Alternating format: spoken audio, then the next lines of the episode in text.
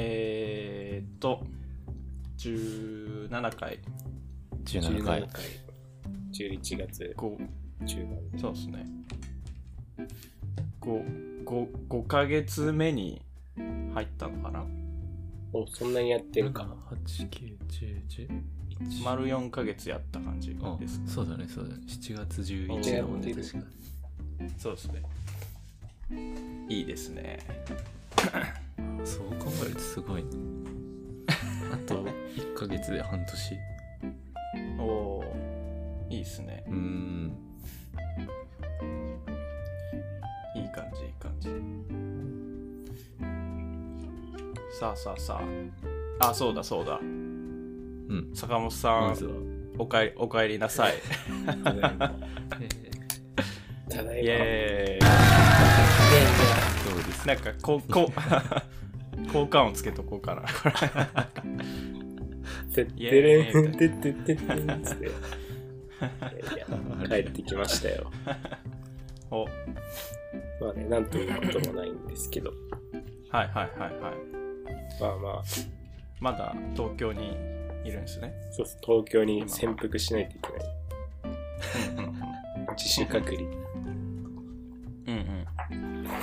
まあそれから先はちょっと実家に帰るかなっていう感じだけど。はあ、はあはあ、なるほどですね。なんか入国の時にちょっといろいろ質問票を書かされただけで、はい、ニュージーランドは安全地帯とみなされてるから特に検査をされずに、うん、そっか、検査いらないんですね、うんうん、なんか検疫の場所を通りましたみたいな、なんかね、そういう証明の紙みたいなチャチー紙をもらって、うん、え、それなんか検査してる人の列とかもあったりするんですか？いや、見なかったね。自分の便以外は見なかった。ああ、じゃあもう結構なくなってる感じなんですね。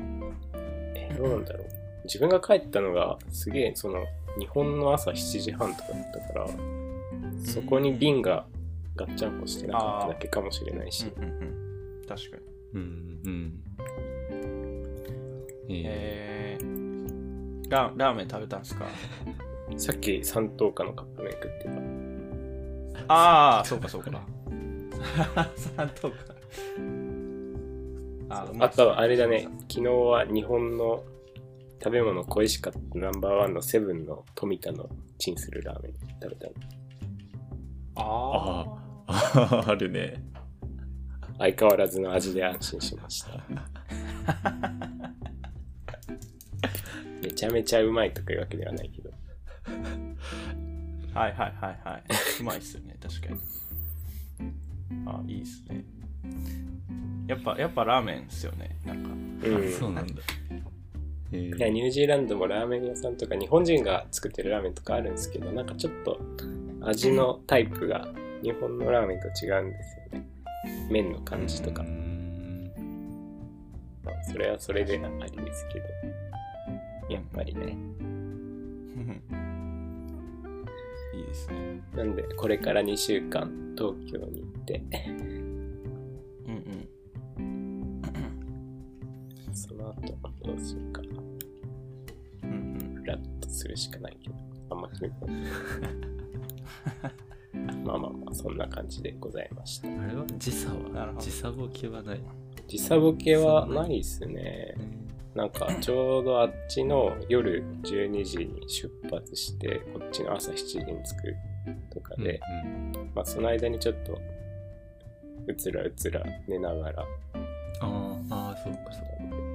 まあ昨日も昼寝とかしましたけど帰ってきたから、まあ、うん、今普通に朝だなっていう感じで活動開始してるんでお、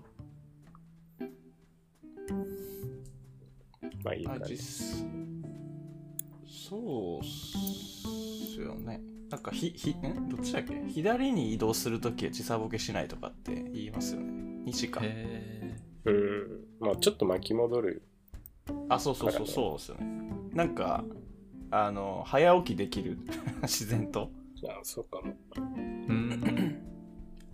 あ、なるほど。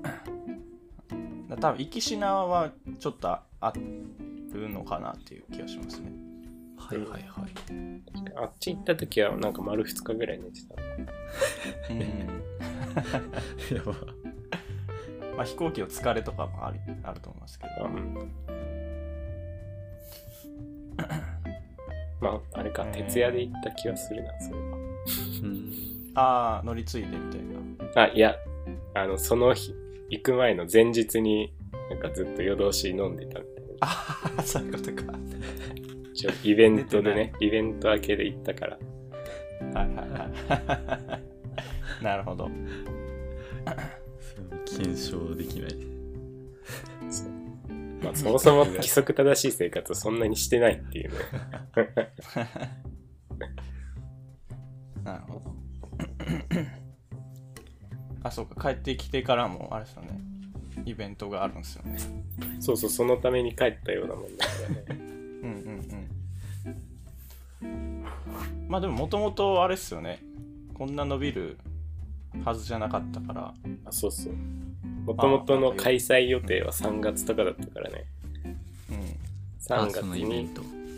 そうですそうです、うん、さんがつにやるって言って、あ、ちょっと無理っぽいからしがつにしますって言って、あ、ちょっと無理っぽいんで延期しますってなって、で、じゅうにがつにやりますってなって、うんうん、っていう流れですね。うんうん。いや、伸びた。うん。私はそういうの多いけど、多かったけど。うんうん。まあまあ、参加できたのは良かったですね。今のところね、参加できそう。うんうん。いや、それってあれですか、うん、もう普通にオ フ, オフラインでやるんですか。あ、そうそう、オフラインで。えー、スペース開けるとかなんかそういう感じ。うん。うん。もうでも最近結構、ね、うん、ライブハウスみたいな感じのところではないから。うんうん。なんかホール。ホール。ああ、なるほど。マックスせんにんぐらい入るんじゃないかな。へえ。ところにまあな何分のいちかわからんけど、間空けて座らして。うん、うんうん。あ、いいっすね。うん。喋るのとか完全に禁止っぽいからちょっと悲しいけど。ああ、それそっか。そう、待ち時間とかもね、なんか喋っちゃダメですみたいな感じだった。ええー。まあしゃあないかなっていう感じはねありますけど、ちょっとえー、それちょっと盛り上がれる感じがないですね、なんか、まあ、エアーでなんかそうっすよね、かなんかあのスピーカー持ってきてちょっとスピーカーなんか掛け声かけるみたいなみんななんかねこうツンク状態でタイピングしてパソコンに喋らすみたいな。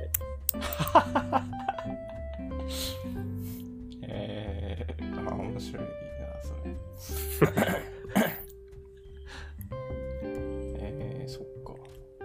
そうです。なるほど。まあ楽しんでください。はい。いやいやいや、そっか。えーと、じゃあ進みますか。進みましょう。はい。まあ、今日はそんな。なさそうな感じですが、まあフォントの話もちょっとしたい感じはあるんで、うんうん、まずはルート一番上のやつ、うん、どうですか？ハイヤーベースのやつとかは全く知らないからあちょっと見てみたいけど、あれおハイヤーベースサミットのやつですね。エラーってやった、うんしてるサンプルなのかなんだあれだと、どれでどれですか。えっとファイヤーウェイサミットにせんにじゅうのまとめと書簡。はいはい。あでも再読み込みしたらついた。あ本当今レア画面を見ました、ね、そうだね、バーセルのエラーおまあこれそうですね、なんか元で元のサミットは見てないんですけど、まあ、まとめ記事とかちょろっと読んだぐらいなんですけど、うんまあまあいろいろ便利になっていましたよっていうところですかね。うん、まあ、そうっぽいね。うん。あの Firebase オース オーセンティケーションがまあなんかローカルでも使えるようになったとか。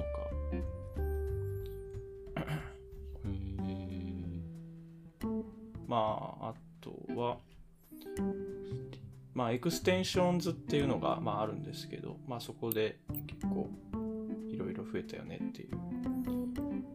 あまあでもこれはい、はいはい、うん、まあストライプ連携とかですよね。うん。ストライプピンポイントで。うん。そうですね。まああとはオンライン検知、これなんかいいなと思いますね。これ、うんうん、あ、まあ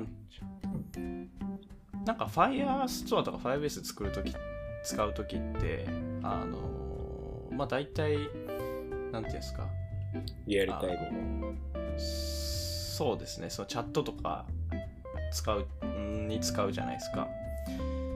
でそのユーザーがなんか緑のなんかポッチとかつけてこう今オンラインですよとかで今あの離席してますみたいなディスコードとかスラックでもあるじゃないですか、うん、あれをまあ、まあ、であのこれ入れたら勝手にできるっていうようなやつですね。うーんまあなんかこれやろうと思ったら毎回毎回あのあファイアストアにあの is オンラインみたいなフラグをこうなんか定期的に送るみたいなことをしなきゃいけなかったんですけど、まあ、そういうのが、まあ、やんなくてよくなるっていうのも結構いいですね。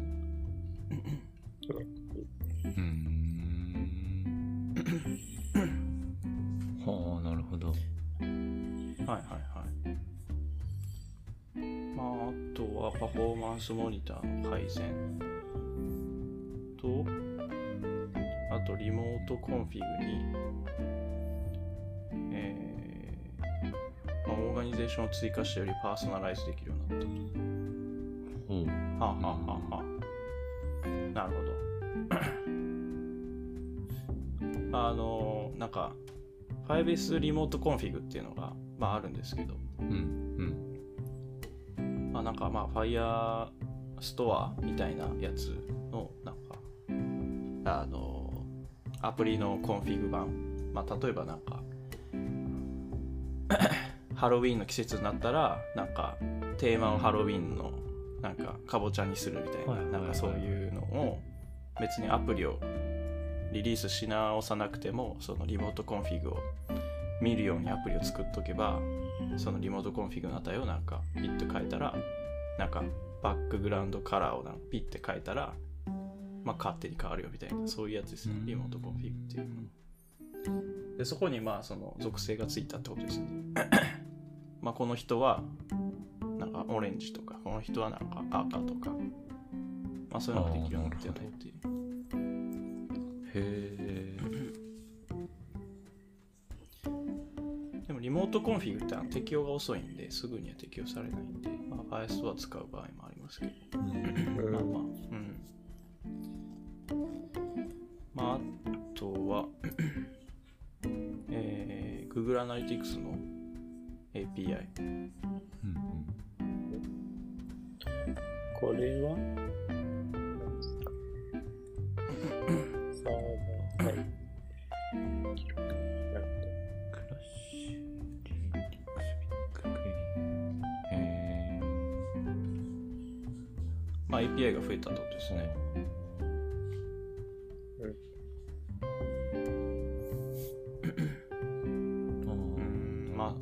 サーバーサイドのイベント ジーエー 計測かクラッシュ情報をリアルタイム分析かまあまあいろいろあると便利なのでセグメントビッグクエリからインポートできるようになったう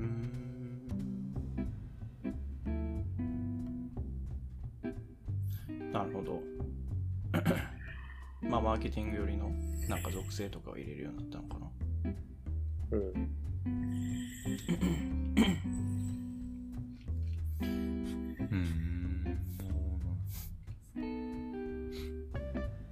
あとこれそうですね、アップディストリビューションのやつはしびり便利ですね。ああ、新しいビルドが来たらとかで、これは開発中にってことですね。えっとそうですね、そのなんかあの iOS とか Android のアプリでなんかこう社, 社内用にこうディストリビュートするサービスっていうのが何個かあるんですよ。うん、その開発中になんかちょっと試して使ってよっていう時に、うん、まあなんかわざわざこうパソコン持ってって ユーエスビー つなぐみたいなことはできないんで、はいはい、えっとまあえっと、まあ、デフォルトでiOS と Android がそれぞれ用意してるやつもあるんですけど、まあ、ちょっとめんどくさい、いろいろめんどくさかったりする、時間かかったりするんで、うん、あのまあなんかデプロイゲートとかまあもろもろあるんですけど、うんうん、でその Firebase もなんか提供してて、それを Firebase App Distribution っていうサービスがあって、うん、でまあそこにそのポンとアップすると Android と iOS のテストビルドがこう、はいはい、使えるようになるんですけど今まではこう自分でなんかメールが届くんですよね。あのなんか新しいバージョンがう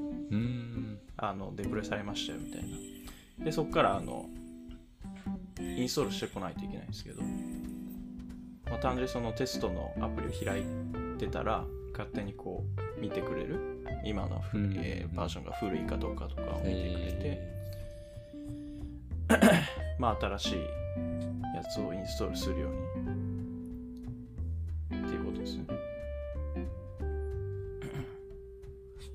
ああ、なるほど。ああ、確かに地味に便利って感じ。地味に便利ですね。うん、そうか。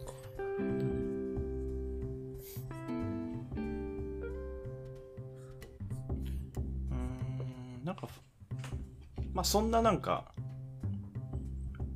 おーっていう感じのものは な, ない感じですかね、うん、なんかクエリが増えたとか、なんかファイアスターのクエリが増えましたみたいなことは言ってないのかな、ちょっと見れそこまで見れてないけど、まあ環境が整いつつありますみたいな感じで、うん、そうですね、そんな感じはするな。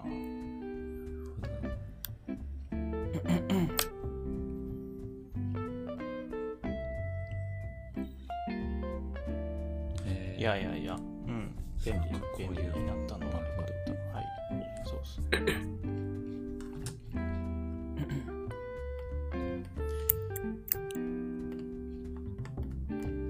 ね。あ、なんかつ田村さんとか使います？Firebase とか。いや使使わないんだよね。ああ、うん、なんか試しに触ってみたくらいは、うんうん、まあないことはないんだけど。うん。がっつり使ってないから、うん、この辺全然知らなかった。確かに。あ、でももし使うってなったらどうなんですかね。フロントエンドエンジニアが使うやるんですかね。どうなんだろうね。まあでもサーバーできたらいいんじゃないって感じかな。うん、サーバー何に当たるんだろうね。なんか結局ツールツールだから、うん、みんな使えたらそれが一番嬉しいみたいなのありそう。うんうん、でも Firebase っていうか Firestore とかなんかね、データベース普通の エスキューエル とかよりもお手軽で、はい、フロント感強い感じはあるよね。ノン エスキューエル そうですね。うん。なんていうかフロント感っていうか JavaScript 感、うん。はいはいはい。そうですね。だから、まあ、普通に エーピーアイ 叩くような感じでもうデータベース直接いじれるんで、まあなんかサーバーサイト、まあ、サーバーがいらない、うんうん、サーバーレスみたいな感じの構成だったら、まあそうですね、もうフロントから直接呼ぶ、うん、まあむしろなんていうかリアルタイムで通信するんだったらフロントを直、フロントから直接呼ばないといけないんで、うんうん、そのファイアストアのデータの変更とかを購読するんだったらそのサーバーを介してはできないんで、うんうん、まあまあそうですね、確かにファイアベース、うん、ファイアストアとかはそうだね、フロントのエンジニアをなんか見てる感じちょっとあり、うんうんうん、まあ、あと Firebase オーセンティケーションですね、これもめっちゃ使えますね、なんか、うん、もうログイン機構、うん、めっちゃ便利ですからね、ファイアストはオーセンティファ Firebase オーセンティケーション使ったら、あそうなんだ、なるほどね、めっちゃ便利ですね。まあなんか エスエヌエス 認証とかももうすぐできるんで、う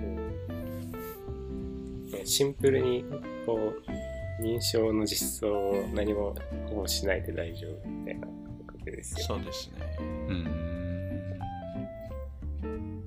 裏がその Firebase が発行してきたその アイディー、うんうん、ユーアイディー をもう引き回すだけでいいんで、うんうんうん、すごい楽ですね。えー、そうそう。まあまあ、うん。まあ、今後なんかより使う使えるケースはなんか増えていくのかなっていう感じがしますけど。うん。うん、なるほどね。はい。そんな感じですかね。うん。あとは、あとはえー、この、まあ、アイコンのとエクステンションのやつはまあ他になければぐらいでいいかなって感じ。ああ、これ エムワン チップ結構調べてたんですけど、やっぱ難しいですね、うん、なんかよく分かんなかったんですけど、アップルアップルが作ったやつ、そうですね、はいはいまあなんかもともとあの iOS とか Android あじゃない、I、iOS、えっと、iPhone とか iPad とかに、うんうん、あのなんか 自, 自前のやつなんか作ってたじゃないですか、あの、うん、A、エーじゅうよん とか A、エーじゅうさん とかだったっけな、うんうん、なんかそういうチップ作ってなんかすごい早いんだよみたいなこと言ってたんですけどエルピー に書いてあった、まあ、あ、そうですそうです。なんか何パーセント早くなった、まま、全く全く新しいみたいな。アップル神戸で。もうなんか全く新しいって言ったらもうアップルの エルピー がすごい出てくるんですけど。あ、そうなの。あ、なんかはいそのイメージですね。それが エムワン チップというものが出ましたよと。そうですね。だからあのそれをあの Mac、MacBook とか Mac でも使えるようにしたやつですね。うん。えー、がまあ エムワン チップなんですけど、これはまあだからそうか。えー、まあなんかすごい早いってめっちゃ言ってましたね。とにかくもうモースト早いんだみたいなファステストファステストファステストなんとかとかって、はいはいはい、世界最速の統合型グラフィックスに備え機械学習性能が、はいはい、ニューラルチップみたいなの入ってますね、うん、世界最速とか、そうですね、なんかめっちゃ歌ってましたねそれ。ホーム部に怒られそうな表現して当社調べバッテリーにばい最大にばい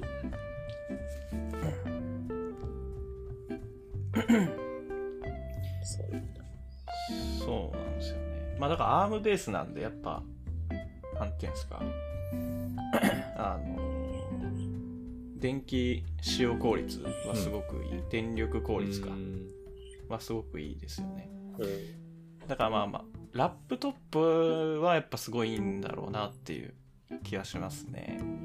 ああなるほど、はい。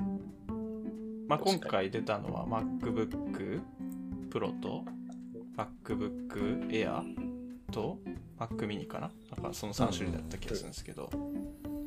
バッテリー長持ちして処理も早くなって、うんまあまあ、そうですね。まあいいんじゃないかなっていう気はしているんですが、ただソフトですよね、うんうんうん、気になるのは。なんかそこら辺はちらほらと目にするよね、はい、動くとか動かないとか。ああそうですね。だから普通には動かないですよ。アームベースなんで。ああそうなんだ。もうイン、インテルとアームはもう全然違うんで、うん、まあ普通のビルドじゃ動かないんですけど、まあなんかまあこれ発表された時からもうなんかパッチをなんか Apple が作ってあのなんかいろんなソフトに送ってるみたいなことは言ってたんですけど、あ、そうなんだ、えー、そうですね。だからまああの、まあ、動くのは動くと思うんですけど、まあ動かないのも多分であるんだろうなっていう気はしてますね。うん。あ、そっちが結構気になる感じですかね。何が動かないんだろうな現時点で。なんだっけな。フォトショップとか動かないんじゃないかな。お。ああ。でも確かにそうだよね。うん。誰か言ってないかな。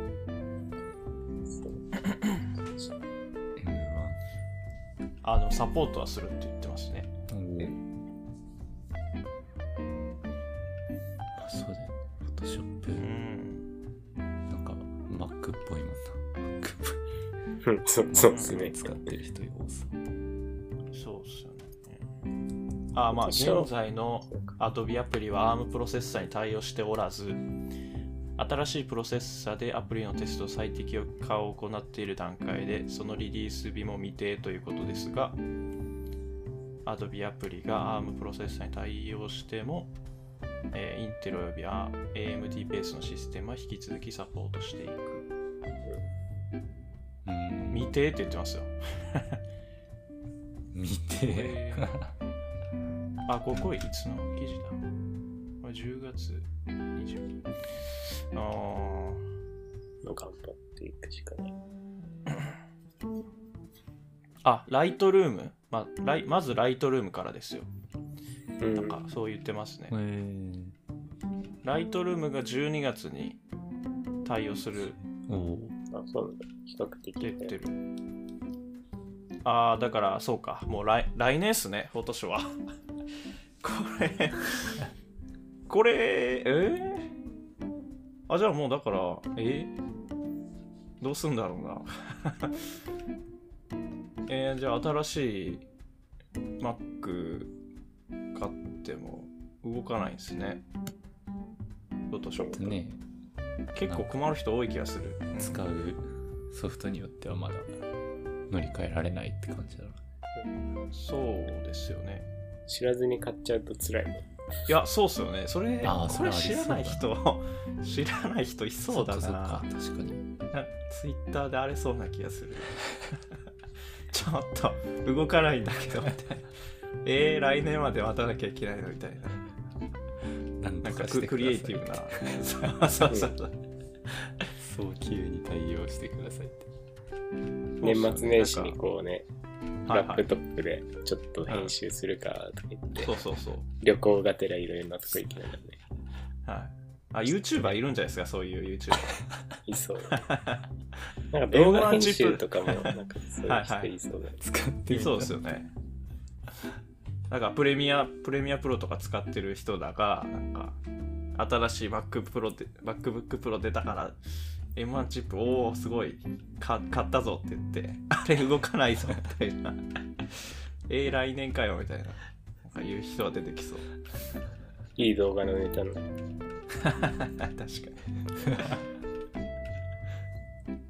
あーなるほど。うん、これはでもあ、でもこれ動くのかな。うん。あ、動くのか。ほう。いや、なんかそういえばなんかあの仮想化環境みたいなの用意してたな。あ、その目だと動くのか。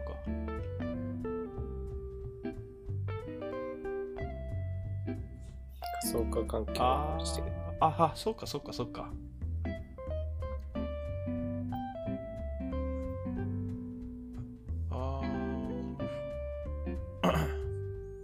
ああ、そうかそうか。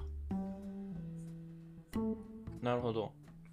あー、えっと、Apple エムワン の上で他のアーキテクチャを動かす環境があるの。えっと、ありますね。えー、なん、なん、なん、なんていう。なんだっけ。あ、ロゼッタ、ロゼッタ。このロゼッタが、うん、このインテル系のやつをこう、じっとしてくれる。あのそのリああのリアルタイムでこうコンパイルしてくれる。ブイじゅってんよん 結構昔からあるのかこれは。ロゼッタツーかな。ロゼッタツーでうーんああそうそうだそうだそうだったそうだった。あ、だから動くのは動くんですね。ロゼッタ通常で。えー、にせんにじゅうねんろくがつに行われたコンファレンスで発表された。でもパフォーマンス悪そうだな。インストール時にアプリケーションを変換する機能がサポートされる。インストールするときにコンバートするの。インストールするとき、だジットの他にそのインストール時に変換みたいな。へえ。でかいウィキは言っている。うんうんうん。うんうん。そうですね。これロゼッタツーがまあ仮想化環境として用意されてるんで、まあ、動くっぽいですね。ただ、なんかこれもなんか違う記事が上がってたんですけど、まあアップルはそのロゼッタ通常で、アドビが動くとは公式には言ってない。お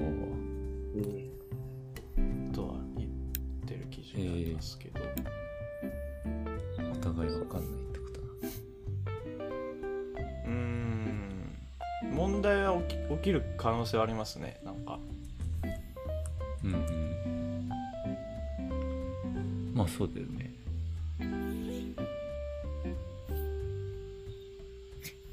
アドビがなんか結構独自なチューニングみたいな頑張りをしてたら、うん壊れるような感覚がある。うん。っていうふうに思ったけどね。いや、そうですね。まあ動くのかな。これでも動かなかったらもうめちゃくちゃ批判来るから多分すぐ回収するんだろうな、動かなかったとしたら。うん、いやもう大変だよな。うん、まあでもそのじゅうにがつにライトルームっていうのはあのネイティブ版ですね。ネイティブ版が出るってことです。あ、なるほどなるほど。アップルアップルシリコンのネイティブ版のアプリができるっていう。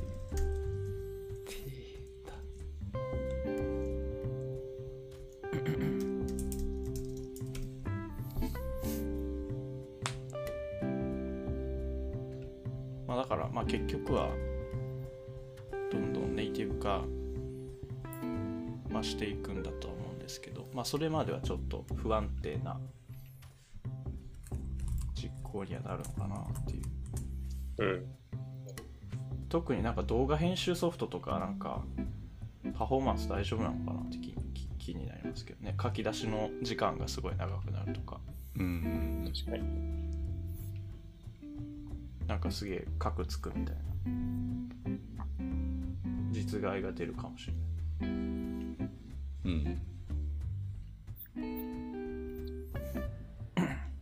まあ、新しい Mac が出たらなんか誰か YouTuber がやってくれるんだろうな。あのヒカキンヒカキンヒカキンは間違いなく買ってくれると思うけど最高スケックでヒカキンだってあれ持ってるじゃないですか、あのヒカキンモデル、あの Mac Pro そうなんかろっぴゃくまんするやつ あ, あるけど多分買うよ買ってくれるよ絶対いらない買って買って比較わないけど書き出しの比較とかまでね毎回動画にしてくれてるから。あ、そうなんですか。うん、あ、じゃあ続き続きになる。すごい動きませんでしたみたいになったら面白いけど確かに、うん、あまあ今の段階でちょっとまだ出てないんで分かんないんですけど、まあまあそうですね、ちょっと気になるなっていうところですね、この辺はソフトの方が、うん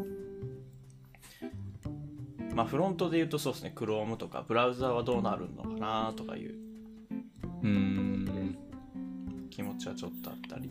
Chrome あ、挙動変わったりするのかな。あ、挙動はどうか分かんないですけど、なんかパフォーマンス悪くなったりするとかは、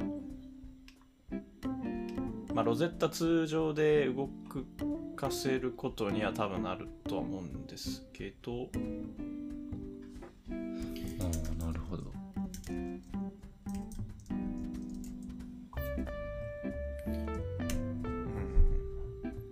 もう情報がちょっと少ないですね、まだ。うん。まあ、そうかそう。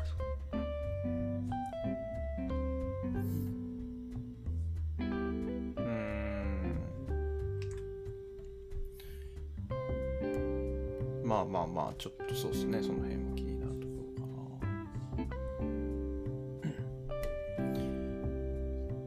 これ、うん、えー、なんか、あ、そっか、まあ今個人で使ってるのは Windows ですもんね。そうか、あ、Mac は買わないか。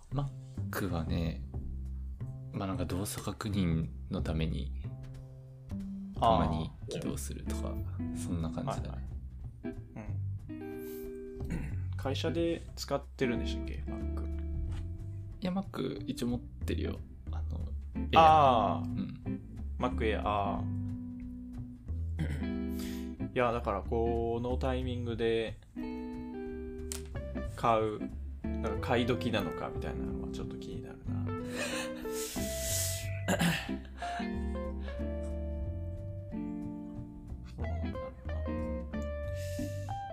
いやー、なんかどうどうよえ、なんかこうか会社とかでもなんか、まあ多分次来年の新卒が入ってきたら、うん、みんなあの Apple シリコンの MacBook 使うと思うんですけど。ああ、そっか。うん。その時になんかこう、なんか環境依存でなんかこっちでは動くけどこっちは動かないとか、なんかそういうことが起きないかなみたいな気持ちはちょっとあったりとか。ああ、なるほど。だから、はい、だからもうちょっと待つのかなとか、なんかそういう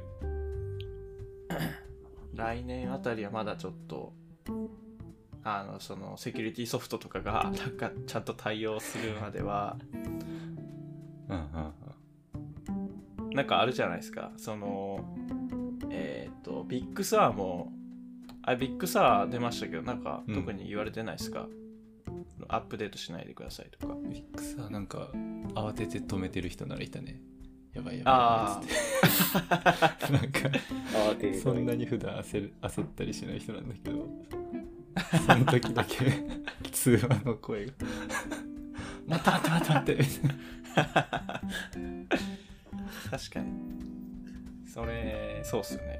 まあそれはなんかビッグサーガというよりか単純に仕事中にアップデートされると何もできなくなるからっていう感じはありますけど、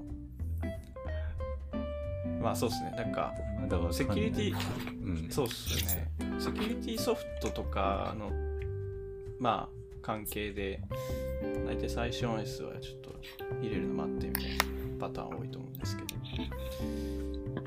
まあどうなんだろうな。Apple シリコン アーム ベースのなんかセキュリティソフトの対応とか時間かかるんだったらなんか来年の新卒はちょっと今年のインテルベースのやつに、うんうん、を買うとかなんかそういう対応になったりするのかなって気持ちがありますね。うん、いやいやうんだその上司数はい上司数周りは結構大変そうだなっていう。そうだね。確かに気持ちはします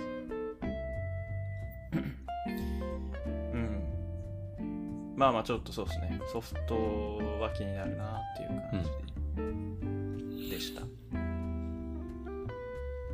Mac、うん、はいあ そ, それでちょっと 脱, 脱線するんですけどあの、はいはい、あれですね僕はあの自作 ピーシー 作ったじゃないですか、うん、でまあ そ, その時にもまあ分かってたんですけどあの エーエムディー のライゼンの新しい ゼンスリー っていうのが出て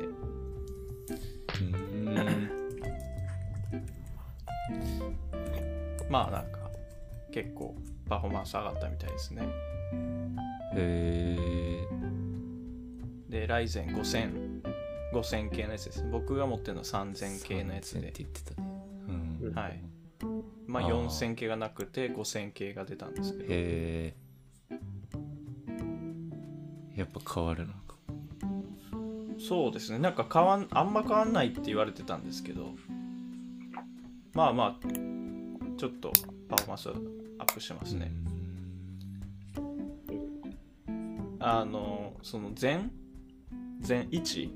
から全にってそのあのじゅうよんとかじゅうにナノプロセッサーのやつが なな, ななナノにあの移行したんで結構あの増えたんですけどパフォーマンスが、うん、ただ全にから全さんは同じななナノプロセッサーなんですけど、うんうん、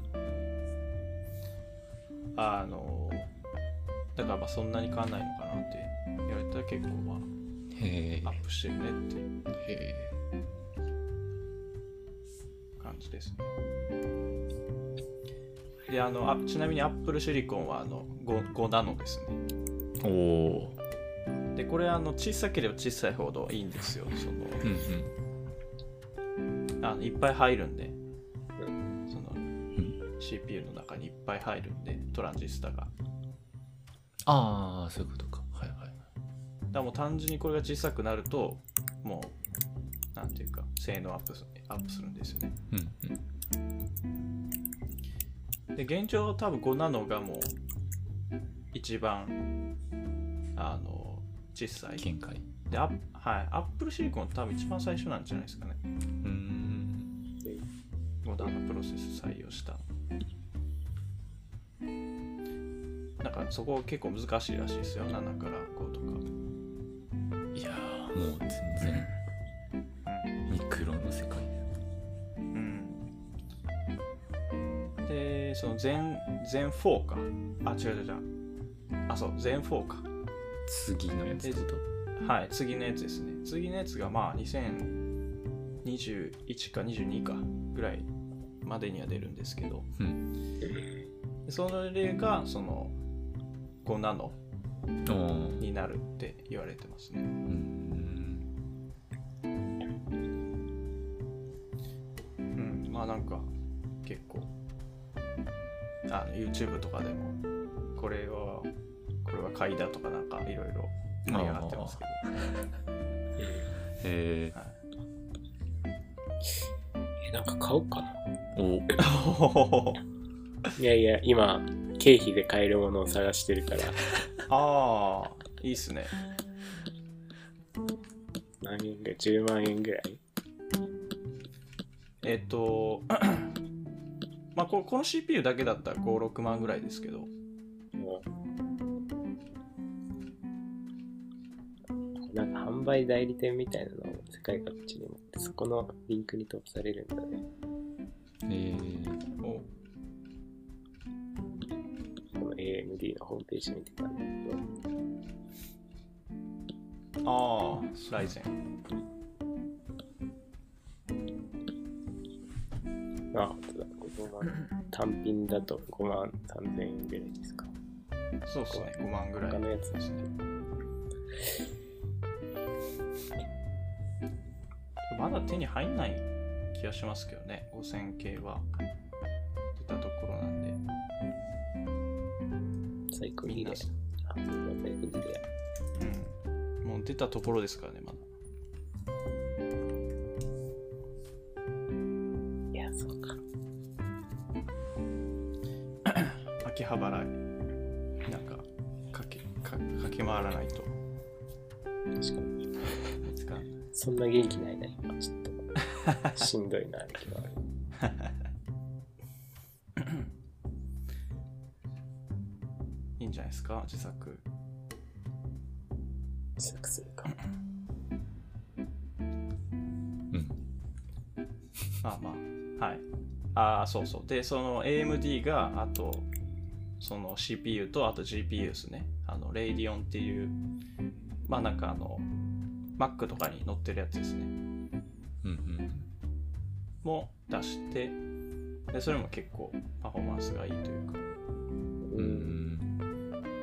で、なんか、エーエムディー 同士にするとその シーピーユー をライゼンにしてあの ジーピーユー をレイディオンにするとなんかスマートメモリーアクセスだっけな、なんかアクセスメモリーかスマートアクセスメモリーっていうのでなんか速くなるとかっていうなんか売り込み方をしてましたね。だから エヌビーディーエー の、うん、ジーピーユー 買わないでみたいな、こっちの買ってみたいなですけど、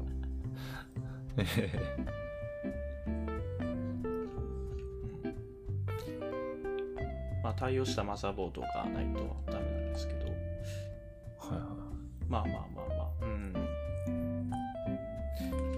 いや、うん、いや エーエムディー すげえなっていう感じですね。もうイン、インテルはもうオワコンですね。本当にもう一時代を築いてもう約ごねんになった。はい。もうなんかな流れはてかもうなんていうか市場のなんか相違ですね、それは。あなんかみんなそう言ってますね。うん。なんかあれだよね、 エーエムディー てかコアな人は昔から エーエムディー あそうですね。うん。で最近までは。なんかイン、インテルの方が強くて エーエムディー は全然って感じだったんですけど、もうライゼンでこうグググッとこう来た感じですね。うん、うん、確かに名前は聞くようになった。うん。いやいやいやいや、ちょっと、うん、もうなんかフロントよりもこう こ, こっち系をなんかすげえ追っちゃってて、ハードウェア初期。はい、全然いや勝ったところだから別にいいんですけどなんかなんかもうめっちゃ 見, 見ちゃってますね。どんどん強化されて、はい、はあ、ちょっと勉強勉強中です。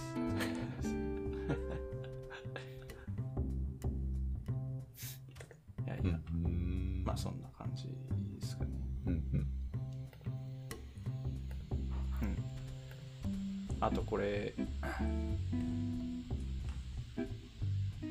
これなんて読むんだっけ、美学、ああ、アイコンのやつ。はいはい。あ、エステティック。エスティック。エステティックスじゃない。エス、エス、エセ。あ、あの、あれなんて読むの？カタカナ語のさ、エステ、エステってあるでしょ。エス、エステティック、エステティックサロン。エステティックス。うん、エステティックス、はい、すごい授業になった、はい、今今あの発音を確認しました。あ、よかった。エステティックス、エステティックス、エステテにアクセントはい、まあそうですね、これはすごい思いますね。わかりづらい、わかりづらい。 Google の新しいアイコンがわかりづらいな、わかりづらいみたいな。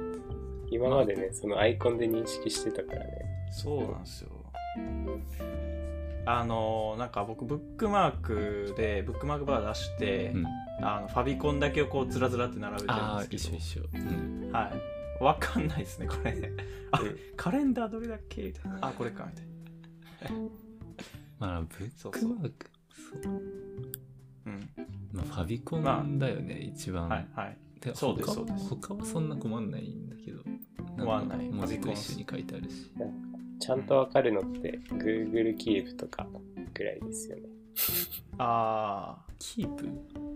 あれは Google Keep 変わってないってこと？いや、変わってないですね。あ、まあ、ちょっと変わったのかもしれないですけど、黄色い色わかる。ほぼ変わってない、うん、そう、一色のやつしかわかんないっていうことが言いたいんですよ、うん、あー、なるほど。このよん色四角の棒を組み合わせたみたいなやつはどれも同じに見える。うん、うん、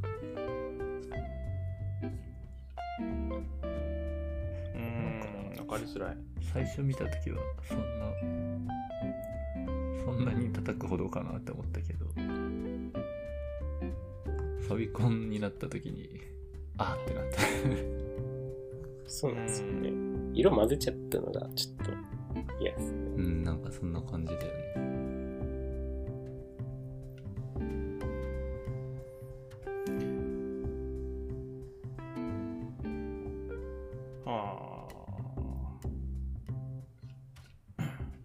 記事はまあ批判記事ってことですよね。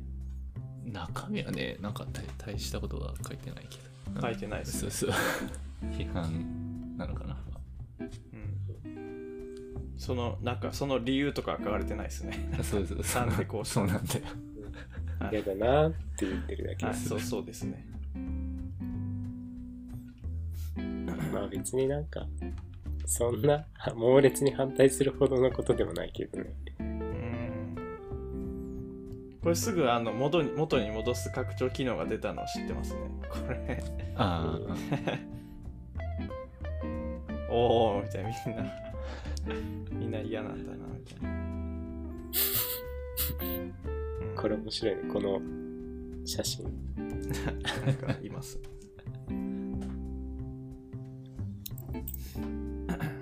ノンバーバルでこう写真だけでわかりますね、言いたいことがなんでこんな色なんだろう確かに黄ばんでる、なんだろうね、なんか配慮かな。ああ、肌の色的な。うん、そうなんですか。このこれだったらどっち色とも取れる、元がどっちか分かんなくなるとかそういう感じが。アイコンの方を注目してもらいたいだけなんじゃないですか。あ、なるほど。あ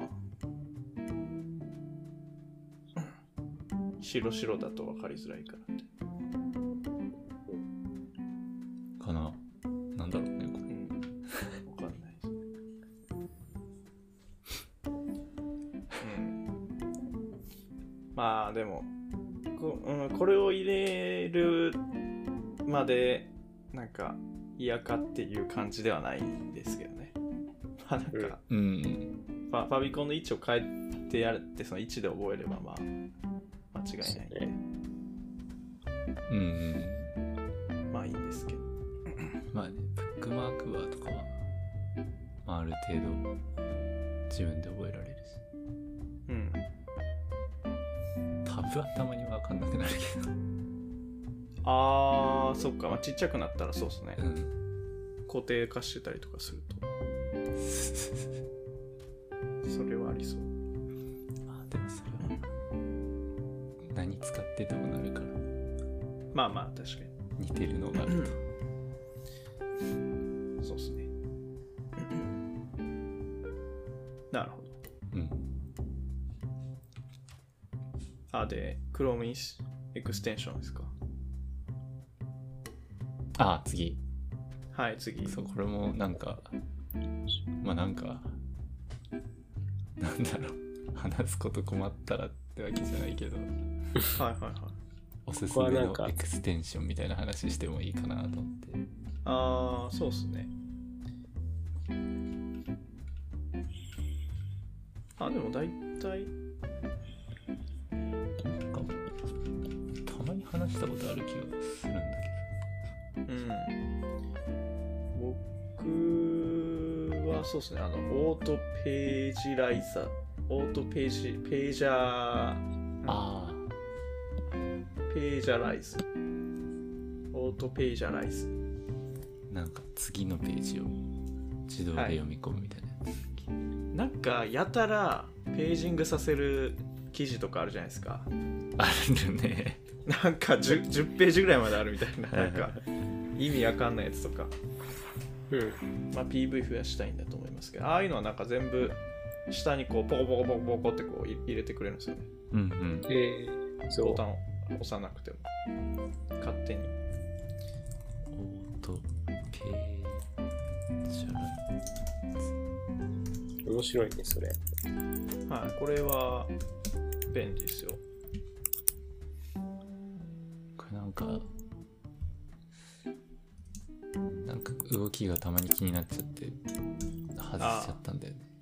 ああ、それはわかりますうまくいかないやつもありますね、たまにあるよね、なんか、うん、うん、あとはあ、うん、デュプリケートタブショートカット。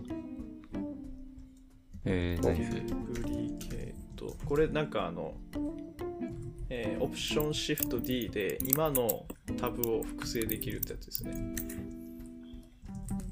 あー、タブの複製ってショートカットないんですよね、確か。確かに、どうなるかもしれない。ああ、ないかも。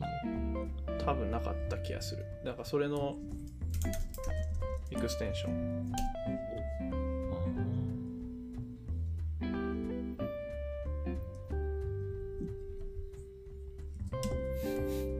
えー、地味に便利系だ。地味に便利。これ結構使いますね。あ、そうなんだ。うん、そのなんかヒストリーとかも全部込みで全部持ってってくれるんで。あ、そうなんだ。それはいいね。はい、そうなんですよ。タブのなんていうの、ステートというか。そうなんですよ。だからなんかこう検索とかした後に、まあ基本的にあのコマンドをしながら、あのけん Google 検索の一覧をこうタブを増やしながら見ていくんですけど。うん。うん、まあ、なんかそういうのをこう何回か繰り返した後にあのちょっと戻りたいとか、なんかそういう時になんか一回複製してで戻ってみてで見終わったそのタブとしてみたいな、なんかそういうことをしたり し, しますね。あ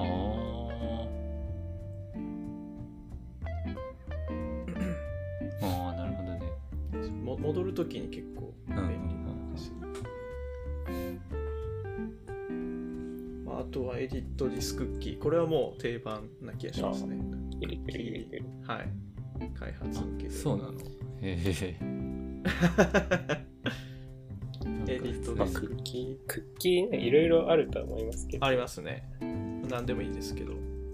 デブツールから触ってたああ、まあそれでもいいと思いますけどね。まあ、はや早いんで便利ですよ。うん。はいはいはい、このチョコチップクッキーのやつで。まあまあそうそうそう。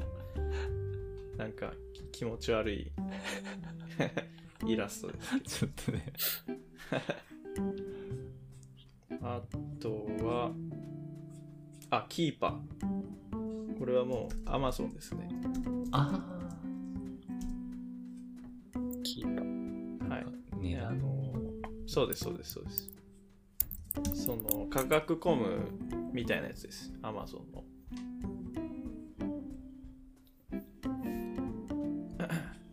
でなんかすげえトラッカー、はい、アマゾンの商品ページ行った時にその下になんか過去 の, あの値段の推移が出てくるんですよね、うんうん、折れ線グラフで。ああすごい。でそうですね、なんかすごい昔まで見れるので価格コムよりか多分遡れるだ気がします。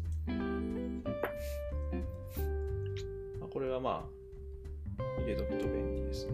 えー、すごい。値段が下がった時の数値とかあるんだ。面白い。そうですね。あ、そんなの。今が、うん、そうそう。買い時買い時かどうか。今だーって買う。今は高いとか。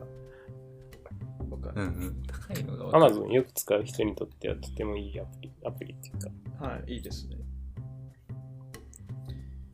あとはオクトツリー、オクトツリーは GitHub ですね。へー、あのなんていうんですかね、あのまあパブリックの GitHub のページとか見るじゃないですか、うんうん、でなんかソース見てて、でそれをなんかこうマウスオーバーするとその変数の定義箇所に飛んでくれたりとか、うんうん、なんかいろいろ便利ですね、うん、あのプルリクとかレビューするときとか、あまあそのパブリックリポジトリじゃないとダメですけど、あのその多分シークレットトークン入れとけば多分見れるんでしょうけど、プライベートも、はいはいはい、まあそう、それはやってないんですけど、まあまあなんかオープンソースのやつ見るときになんか結構便利ですね。へえ。でなんか、はい、あのディレクトリ構造がこう左に出てくるんですよ、 ブイエス コードみたいに、うんうん、はいはいはい、なんですごい見やすいですね。確か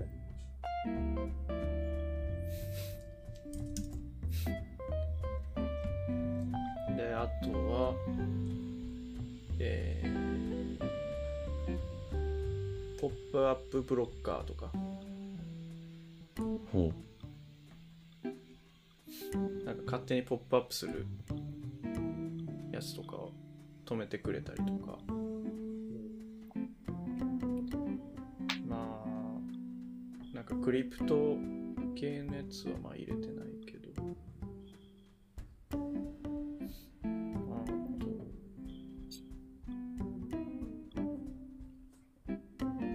ああスタイラス、あソースグラフも。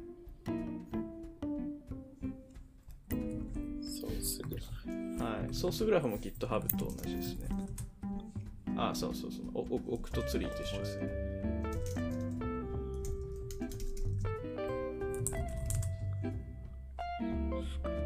これか。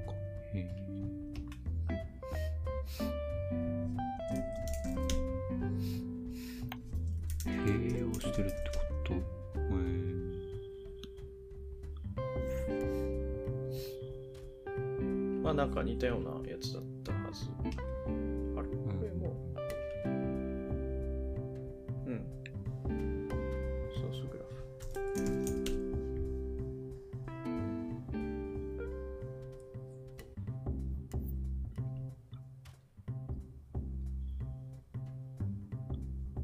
そうそう、この GoTo ディフィニッション、あ、GoTo ディフィニッションソースグラフにしかなかったのか。そうですね。うん、うん、これ便利ですね。うん、あとはシミラーウェブ。おう、これはなんか、これはなんかあれですね、マーケ、マーケ的なやつですね。エクステンションがあるんだ。ありますね。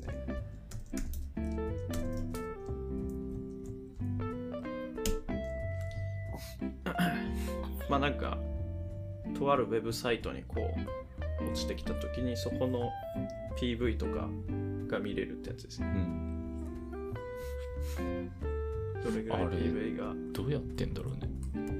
うーん、なんかどうなんですかね。シミラーウェブって言ってるぐらいだから、なんか似たようなサイトんどうなんだろうか、まあ、この Chrome のエクステンション入れてる人たちがどれぐらい来たかとか、なんかそういうのって割合とかでなんか推測してるかもしれないですけど、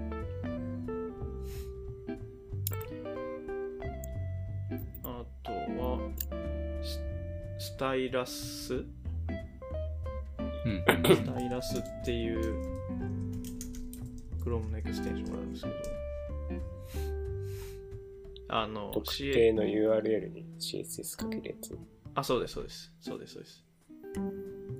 これあの Google の検索ってなんかこれこれじゃないですかみたいな出て出てきますよね。ああ。あのなんか な, なんていうんですかね。あのあれうっとしくないですか。あるね。あのもしかしてってやつでしょ。あ、そうそうそうそう。もしかしてそうですね。そのなんかお前はタイプをしているみたいな。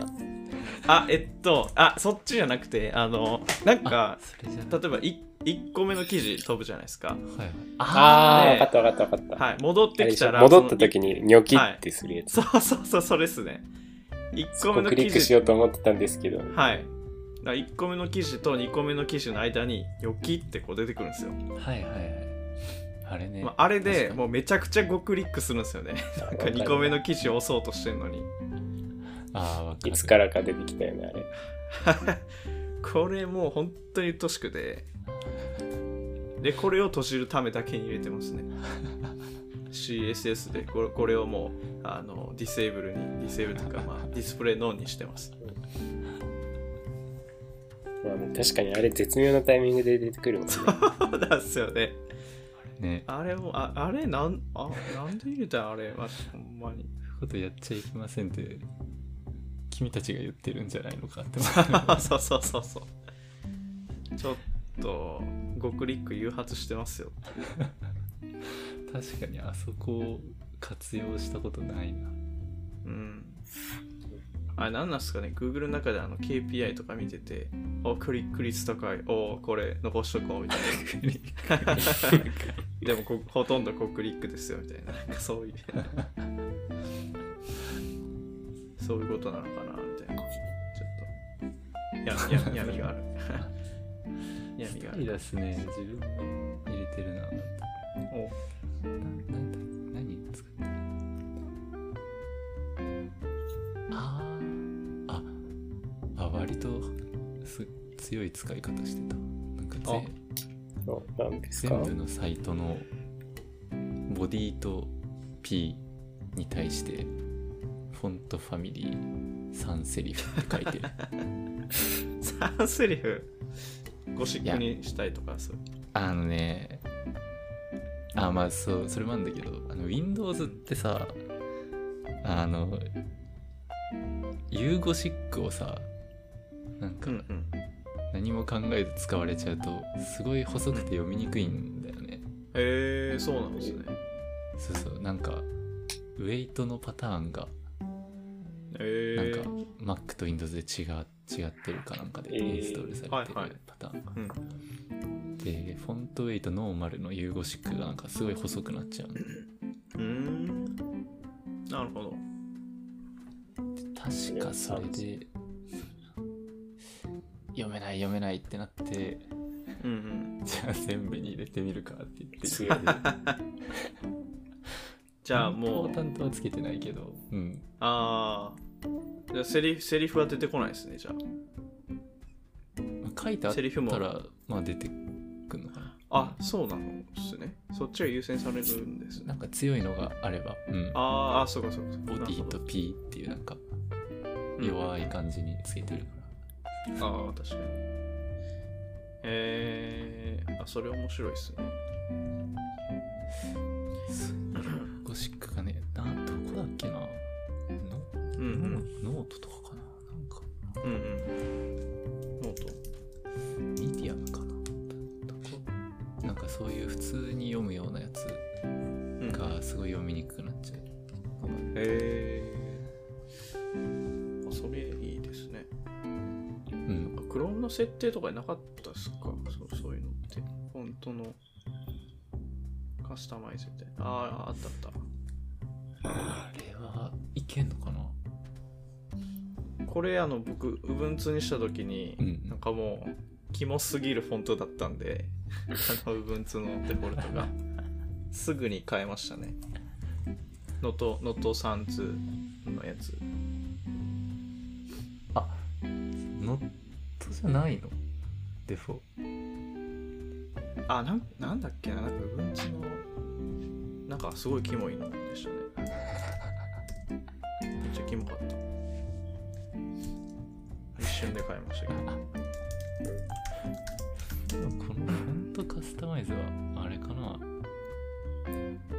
サンセリフって シーエスエス で書いたときに出るやつを変えるのかな。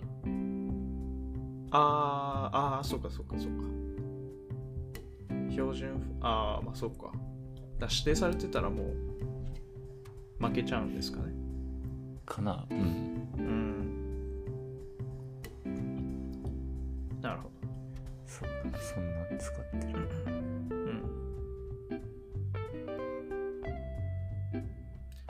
あ、確かにこれ Ubuntu のやつ Ubuntu じゅうはちからノートになってるけど、でも、う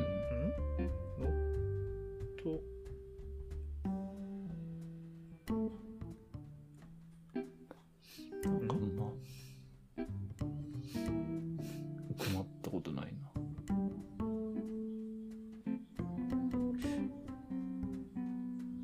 なんかキモかったんですけどねまあいいやキモいそうっすね。まあまあまあ、そうっすね。あれ、なんかいい、 いいの入れてますか？いいね。おすすめはベストのクライアントで。ああ、確かに。え、何それ？レストレットっていう名前だったんだけど、最近また名前が変わったで、タレント エーピーアイ テスターっていう名前だったけど。ああ。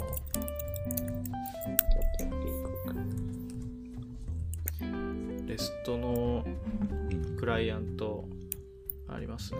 うん、これが一番充実してるというか使いやすい感じがして。うん。最近またアップデートされてシナリオテストというか。そういうのもできるようになっていくといい。へえ。へえ。このリクエストをやったというこのリクエストをやってこうやってみたいな。うんうん。どういうこと？へえ。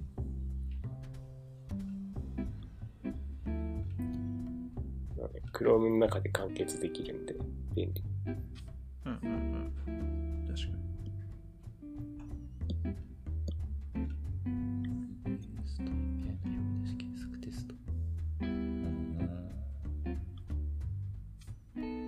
ホストマンみたいなこと？ああ、そうですね。うん、ああ。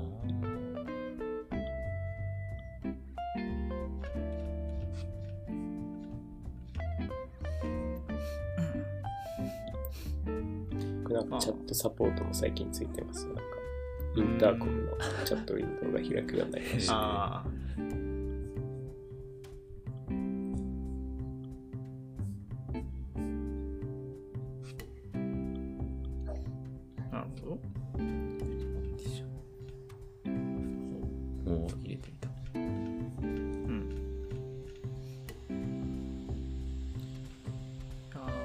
でも僕最近使ってないですね。なんかレストクライアント。なんか純粋にそういう開発をしない。うーん、そうですね。あのゴア、ゴアっていうまあ Go のなんかサーバー使ってるんですけど、あれ、うん、コードジェンしたらあのクライアントが全部作られるんで、なんかもう シーエルアイ でなんか叩けちゃうんですよね。全部。うん。とかあとスワッカーとかも出力されるんで、なんか そ, そっち系のなんか勝手にモックしてくれるとか、なんかそういうのがあるんで、うん、あんま使ってない。もう自分もそんなに使ってない。最近はあれだな、Google の大ボスのやつで、おたんちでいっぱい叩いてた。うんうんうん。あ、なるほど。人んちを叩きに行く。なるほど。まあまあ、でも大体、うん、使いますよね。なんかこういう拡張機能ぐらいお手軽な感じだとね。うん。まあ、使い方もほっといてわかるし。いい機能だと思う。うん、確かに。うん。フロントエンジニアはなんかそうですね。サーバーサーバーサイドに問題があるのか、フロントに問題があるのかみたいなんで、なんか一応こういうのを生で叩いてみてみたいな。で、間違ってたサーバーサイドにちょっと文句言うとか。文句言う。まあそうそういうのに使うかもしれないですね。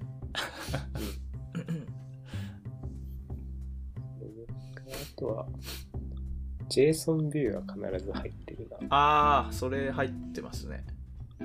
綺麗に見れるやつ。うん。ぐらいかな。まああとアドガード。はいはいはい。アドガードだけ。うんうん。まあそれもいいですね。うん。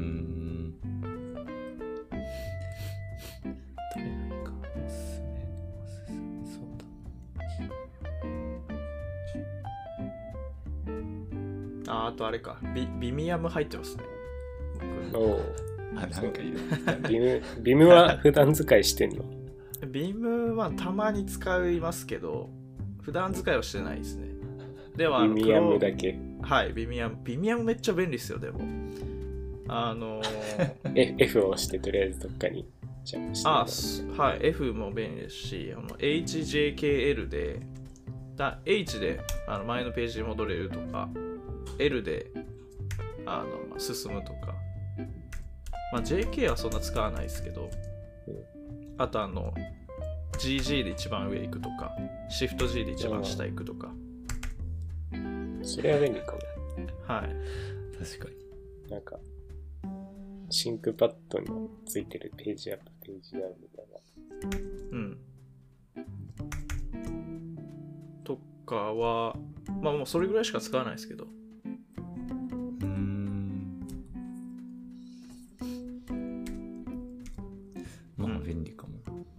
便利ですよ。田村さんはなんかおすすめね。うん。ユーアールエル コピーするやつかな。はあ。ユーアールエル コピー。タブコピーってやつがあって。お。なるほど。なんかタイトルと一緒に取りたいとかさ。ああ。形式で取りたいとか。まあ。なんかそういう時にね。あ、それえー、気が利いてます。確かに。そうそう、それでスクラスクラップボックスに転記するときそれ使ってるんですか？あ、そうそうそう。なんかカスタムでそのタイトルスペース ユーアールエル みたいな形式を、はいはい、まあ、個人的によく使うから。それを登録してあって、はいはいはい、使い勝手いいですねそれ。うん。あ、それでなんかパターンをね、いくつかあの A, A 要素 A タグ A 要素とかにもできるの格好で取り出したりとかもできるし、複数タブ一緒に取り出す、なんだ、複数タブ選択してコピーと押すとバッて全部取れたりとか。へー、これは結構。普段からお世話になって入れよう。入れた後ね、なんかちょっと、あ、すげえ設定がいるのかな、なんかどのキーにしますかとか、どういう風にコピーしますかみたいなのを、まあちょっとカスタマイズするとすごい使いやすい。エキスパンディット、コンパクト、リンク。うん、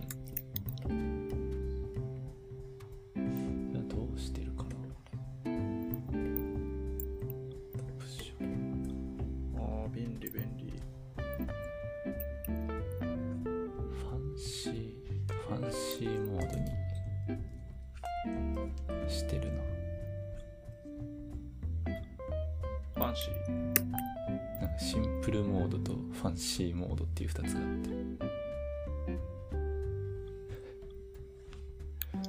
あれなんか僕のやつはエクスパンディットとコンパクトとリンクしかないですけどエクスパンディットとコンパクトとリンクあ、たあんねあれオプションオプションを開くとねいろいろカスタマイズできるあー本当だへえー。ショートカットキー。あ、マークダウンとかある。あ、すごいすごい。そうそうそうあ、そういうことか。うん。これでいつも。ああ。ファーストフォーマットみたいなところに。はいはいはいはい。マイフォーマットみたいなカスタムフォーマットみたいなのでタイトルと ユーアールエル だけのを置いて。ああ、なるほど。オルト C とかに登録してそれでいつもコピーしてるあああっすいやだから早かったんすねなんかタイトル取ってくのめっちゃ早いなと思ってそう昔はねコントロール U を押して、はい、タイトル検索して取ってきてたんだけど、はいはい、コントロール U とかもあるんすねコントロール U はあれだよ。ビューソース。そうそう、ソースを見るやつ。ああ、そういうことか。そういうことか。で、ソース見て、コントロール F でタイトル要素検索して、やってたけど。それもすごいな。とかね。えー、あー。めっちゃいいやん、これ。あ、これいいわ。いいコピー系だとリンクトゥテキストフラグメントっていうのを入れているなんか Chrome でさテキストにリンクできるのが、はい、あ, あるあるじゃんなんていうのシャープで アイディー に飛ぶやつの拡張版みたいなのでシャープテキストああはいはいはいはい アイディー アイディー はいはい アイディー のやつ そ, それのテキストえこれ Google が提供してるじゃないですかあそうだ Chrome の機能だからかなえー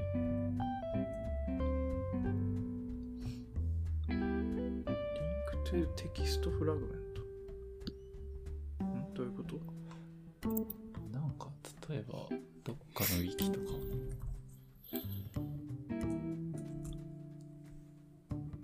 ウィキペディそう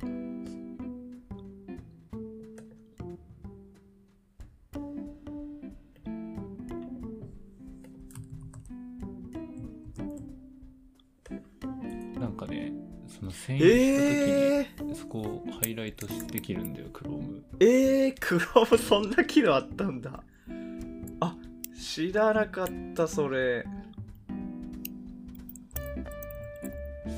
確かえーあ確かにいやそれ僕思うことあったんですよねなんかたまにあこれ アイディー 要素ついてないやみたいなあそうそうそうそうアイディー ついてないからここのリンク貼れないなみたいなクソ長いあのなんかあの記事だったときにここここをなんか見せたいのになんか アイディー 要素がちょっと遠いとこにあるみたいななんかあえー、あそれめっちゃ便利じゃないですかこれを、まあ、日本語でやるとすごいことになっちゃうんだけどはいはいはいパーセントエンコードされるからあそうそうそうあれこれなんだあ、できてるかお今ディスコードにサンプルがあったけどこの赤血球の内部には鉄を含むタンパク質っていうところがハイライトされて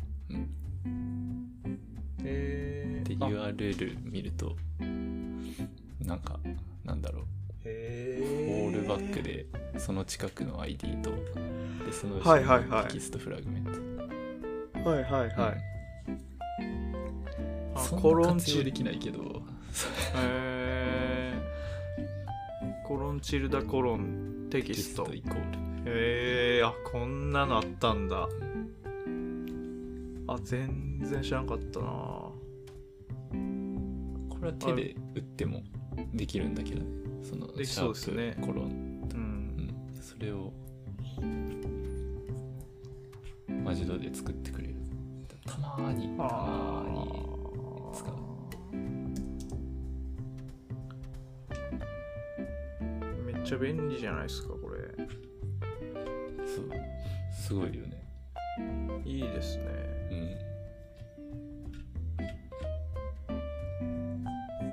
いやいやためになった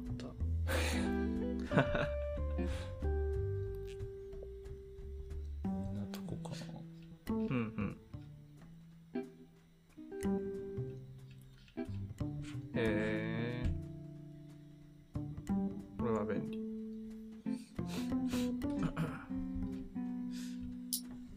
確かに確かにまああとあれっすねあのなんかリアクトビュー ジェイエス ライトハウスとかなんかリダックスとかはいはいまあまあまあそういうのは定番としてあるぐらいですかね。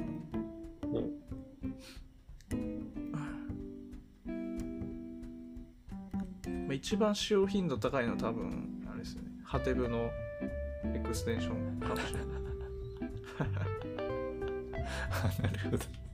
はい、そこのページのブックマークするのはいはいはい自分はそれトレロだあ、へえトレロに入れるんですねうん面白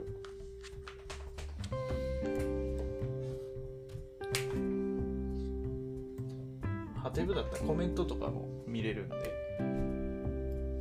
あああれブックマークするときに一緒にコメントできるんですけど他の人がなんかどんなコメントしてるか、え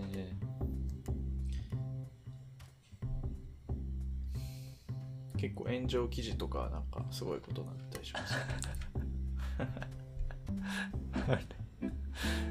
あるねうん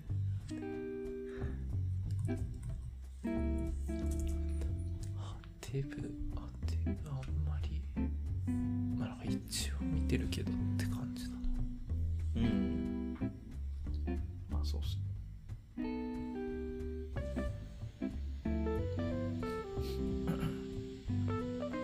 な感じかなうんなんか定期的にやりたいですねこれそうね、うん、なんか思ったよりいろいろあったうん確かに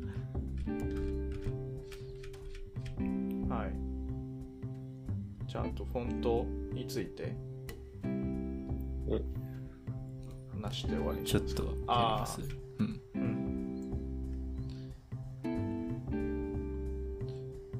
うん。まあさっきもなんかちらっとセリフとかなんだっけセリフの話がありましたけど、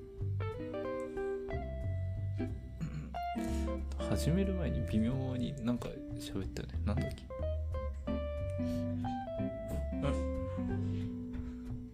なんか、うん、ああなんか録音をさそう撮る前にああそうああちらっとこの辺話してて、はいはいはい、そうですねなんかにせんにじゅうねんど版ああそうだそうフォントファミリー決定版みたいななんかそういうのある、はいはい、あるなっていうとこですねそうだそうだ、うん、次のいちがつにはいにせんにじゅういちねん最新のフォントファミリーはこれみたいな、はいはい、そんな変わるもんなんですかねそのいや地球の歩き方が毎年してるみたいなもんで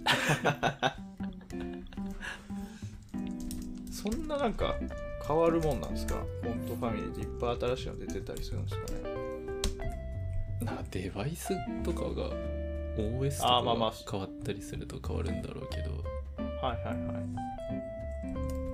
言うほどうん、まあ、にせんにじゅうねん決定版みたいなやつとかは、うん、なんか割とシンプルになってたような気が、うん、てかすごい量あるな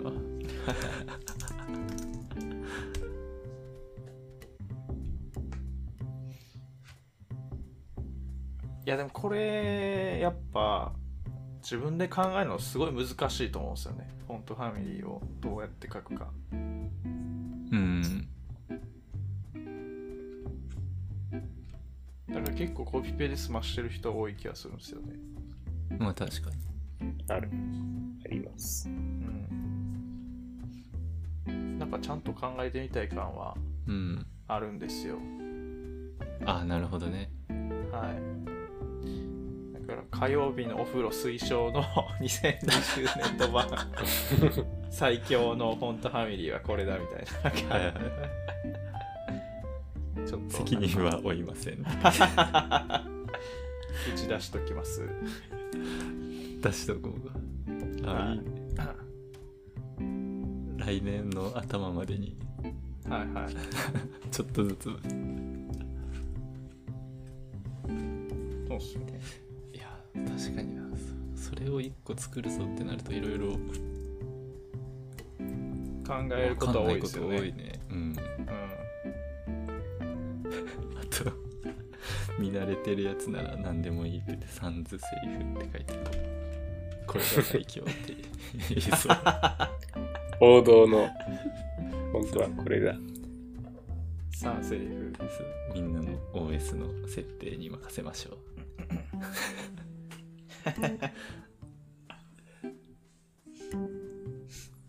なんか一そうっすね。なんかちょっとどうどうどううんなんかちょっとずつ決めていきますか。なんかなんかそれどうやって進めようね。まあこの場で。模索して進めていくみたいなのでもいいかな、はいはい、うんうん、そうそれがいいと思いますね。どうやってやるんだろう。どういう時に使うものか、ね、ああそうですよね。多分まずそうなんですよ。まあベーシックな感じ、なんかブログの本文とかそういう感じかな。はいはいはい、うん、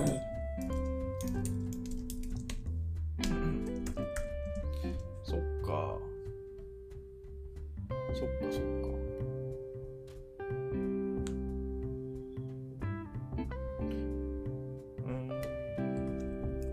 普通なんかフォントファミリーとかってやっぱ エイチワン と P で変えたりするんですかね。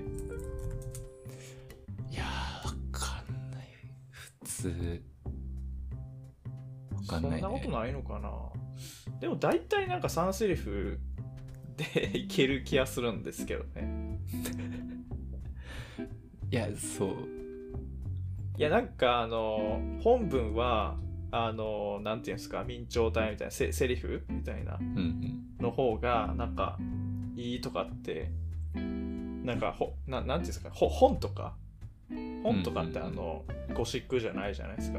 あの明朝体とかが多いじゃないですか、うんうん、あのあの先っぽがシュッとこうしてるやつ、うんうん細いやつ、うん、だから多分その方が見やすいから、その細かい文字を読むのにはなんか見やすいからなんかセリフの方が多いのかなっていう気がするんですけど、でもウェブだったらどなんかタイトルも本文も全部なんかゴシックというかさんセリフの方が多いんじゃないかなって。うんうんあんまなんか使い分けてるとこ少ない気がするんですよね。なんかなんだウェブそう、ね、一応その割と見にくい端末端末っていうか見にくいものとして多分ゴシック体とかが使われてたんだけど、うん、なんかねその紙紙であってもゴシック体の方が安定してみんな読めるみたいなのとかもあったりして、うん。はいはいはい。今またちょっとわかんない。うん。そうそう。なんか一般的に言われるのはその明朝体ってなんかこう。あのななな長い文章とかなんかそういう、うんうん、よよそうだね、レポートとかなんかそういうのに使うに適してるって、はい、なんか言われてるよね。うんうん、でなんかタイトルとかそういう目立たし目立たせたいやつになんかゴシック、うんうん、あ使う。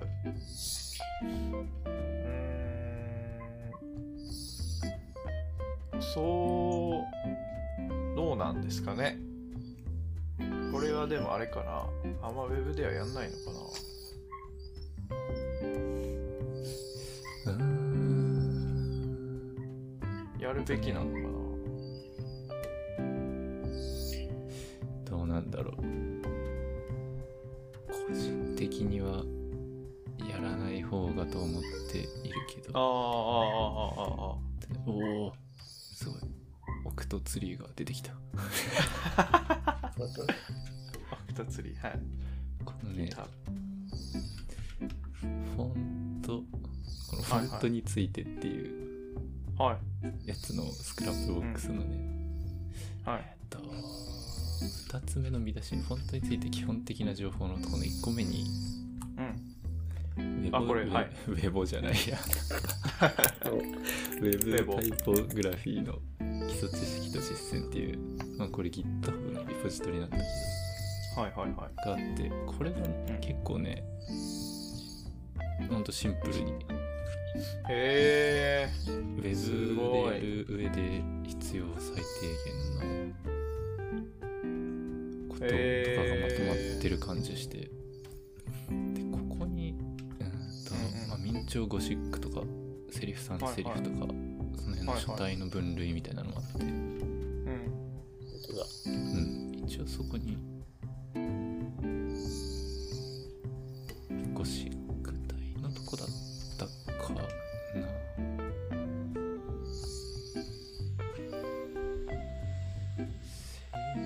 フさんセリフなのかな。うん？どこで使うっていうことですか。さんセリフ体のリ、うん、なんだマークダウンファイルの用法っていうと、まあ、見出しがあって、うんうんうん、そこに Web においても解像度の低いスクリーンや小さな文字を考慮しさんセリフ体が採用されることが多いようですとされてるなってるなるほど書かれているから、まあ、そういう多分歴史的なものがあってこっちを使われてたのかな。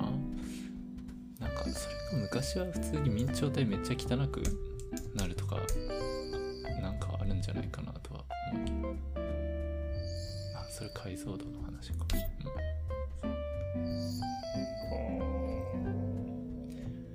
い。今のそれこそ Mac とかのあの綺麗に表示できるとかだと、まあ、もしかしたら明朝体ワンちゃんとは思うけど、そのまあちょっと前にいっかげつにかげつぐらいかな、なんかディスレクシアってものにこうあ興味があってちょっと調べてた時あったんだけど、うん、言ってましたね、うん、なんか文字の読み書きのまあ障害みたいなものなんだけど、うんうんうん、そこでねえっとねいやこれね結構いるんだよね確か日本人 はちパーセント ぐらいだったかな、なな、はちパーセント ぐらい、うん、うん、あの色のやつが ごパーセント とかだからそれより多いから、あー多いですね、うん、確か明朝体よりも丸ゴシックが、うん、まあなんとなく読みやすいみたいな、これは主観の結果だったと思うんだけど、うん、あとはユニバーサルデザインデジタル教科書書体だっけな、なんか、うん、なんかそういうユニバーサルデザインっていうのはあの、まあ、高齢者とか目が視力弱い人でも識別しやすいデザインの文字フォントセットみたいな、それが、うん、とそういうディスレクシアとかにも効果あるのかどうかみたいなのでやったりしてて、でその中で割とまあフリーで読める論文とかしか見てないけど、明朝体よりもゴシック体の方がまあ読みやすいとされていることが多かった気がするんだよね。やっぱそうなんですね。うん。からまあ明朝、逆に明朝を強調で使うとか。はいはいはいはい。なんか本文は、まあそうですよね、うん、ゴシックをおすすめしたいかなって感じはある。うんうんうん。確かに、まあウェブだともう一般的なんですかね。全部ゴシックでいくのが。うん。うんまあ、あんまり見ないですもんね。一般的ではあるよね。うん。うん。じゃあそれでいきましょう。それでその方針でかゆみのお風呂おすすめ、はい、ゴシックでゴ, ゴシックは、えー、さんセリフ、ああそうだ、うん、さんセリフ対、ちなみにあれですよね、あのセリフセリフってあのあのどういう意味か知ってますっていういやなんか僕いつもセリフとさんセリフがどっちか分かんなくなって、うん、であの意味を調べたらなんかセリフってなんかこうひょこってこう、うんうん、ひょこな、あの、ね、はい出てる部分がセリフっていうらしくって、あの、うんうん、な, なんていうんですかね、なんか文字の端っこに、はい、線の端っこがこうぷくっと膨らんでたり。膨らんでたり、うん、なんかこうシュッとシュッとなってるやつが、うん、まあ基本セリフとか明朝体ってそうなってるじゃないですか、うん、でそれをセリフっていうらしくって、でさんっていうのはその否定形なんですよね、それがないっていう、うんうんうん、だからまあはいださんセリフはまあその覚える、はいって僕は覚えてますいつもどっちか分かんなくなって、はい、いや一緒一緒、うん、ああそうそうそうっすよねまああの全然余談なんですけど、はい、でそうかでまあそうっすね、今ね作ったよにせんにじゅういちねん版おにじゅういちねん先を言ってますねはいはいはいおおおお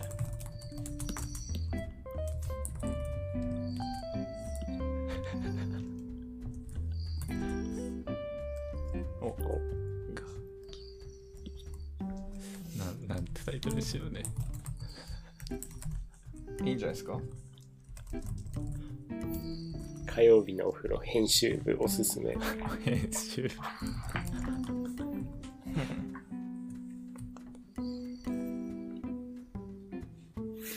うんうん、いっこ決まりましたうん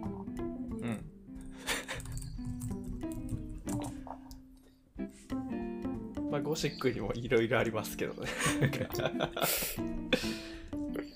だからフォントファミリーの最後に書くのがさんセリフになるのかな、はい、ああそういうことですね、そういうことになりますねあそれ決まったそれ決まったっすねのかな多分それ決まりました、ね、多分そういうことでこれこれでフォントファミリーの指定に一つ自信が持てるようになりましたね根拠があって指定しますからね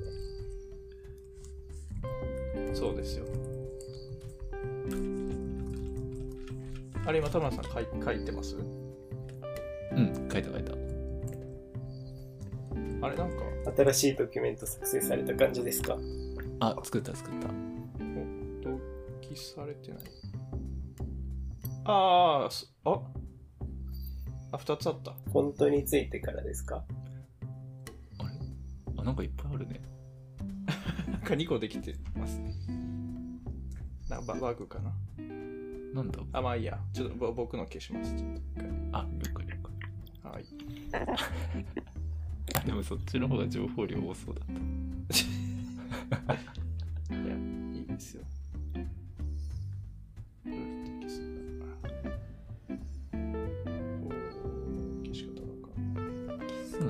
詳細に入ってなんかなんかドキュメントアイコンみたいなやつだった気がする。ああ、わかりづれ。なんでドキュメントアイコンなんだ。まあ確かに。はいはいはいはい。面白いな。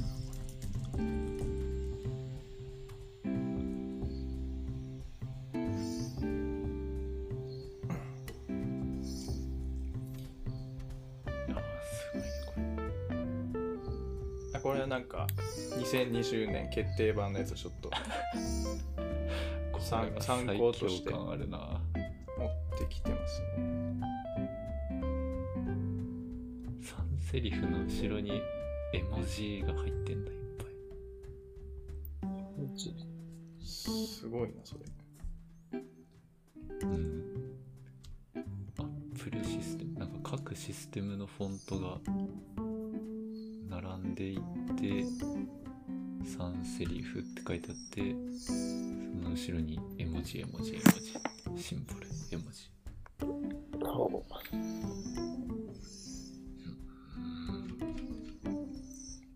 るほど。いや各システムのフォントとかちょっとハードル高そうだ。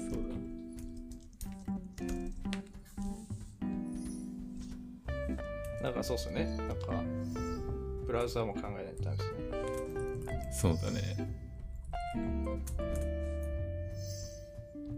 ブラウザのそうだね。ブラウザの設定で何ができるかとかもな。あ、えー、かな。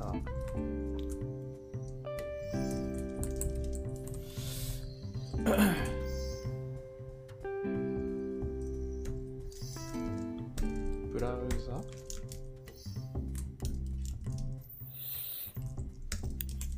は、えー、Chrome？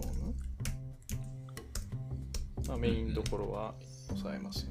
Chrome、Safari とかか。Safari。オーエス にもよる。てか オーエス の方が大きいんだろうね、多分。そうですね。X、I、E、I、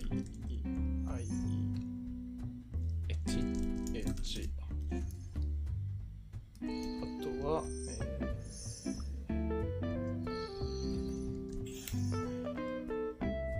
あれ今 Android って Android ブラウザーがデフォかな。クローム？クロームがデフォですか？今わかんないね。うん。クローム。アンドロイドブラウザーってなんかよんアンドロイドよんぐらいでなくなんなかったなくなったっすかね。ちょっと情報古かった多分。まあ一応調べてみてもいいかも。多分あんま考えなくていいでところですが、えー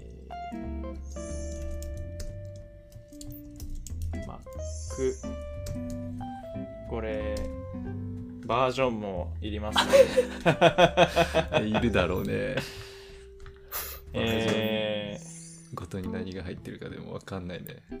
あー Windows もありますよ、いろいろ。そうだね。Ubuntu もありますよ。Ubuntu あげる。Ubuntu はまあいいんじゃないか。え、いや僕僕僕がダメです。僕がダメです。僕の人権がなくなります。いやいや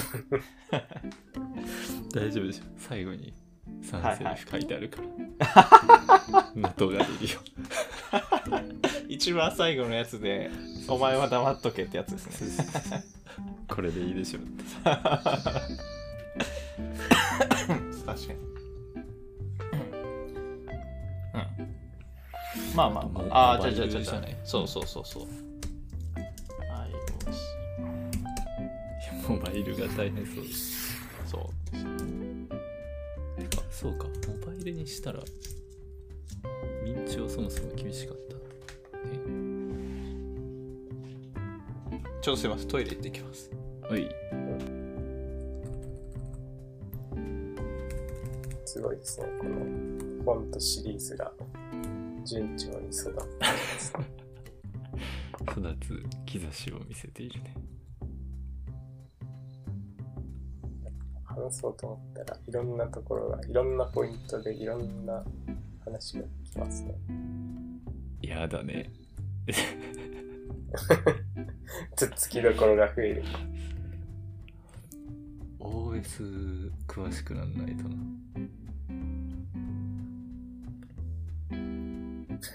な。なんかフォントから始まって オーエス に詳しくなりたいって思う人なんかすごい。同じフォントファミリーフォントでもさ、確か オーエス によって微妙に調整されてたりするんだよ。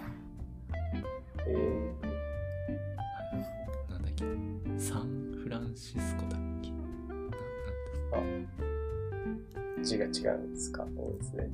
なんかね、そのえー、っとねあこれか形が違うんだっけな。なんか隙間の開け方とかが違うんだっけ。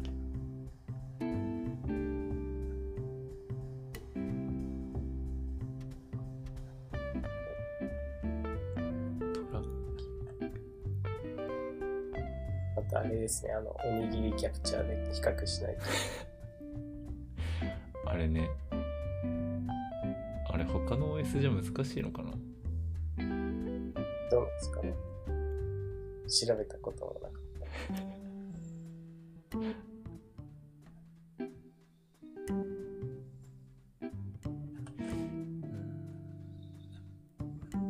あ、ちょっとパッと読んでももう分かんないな。サンフランシスコフォントを探るっていう聞いたのがあって。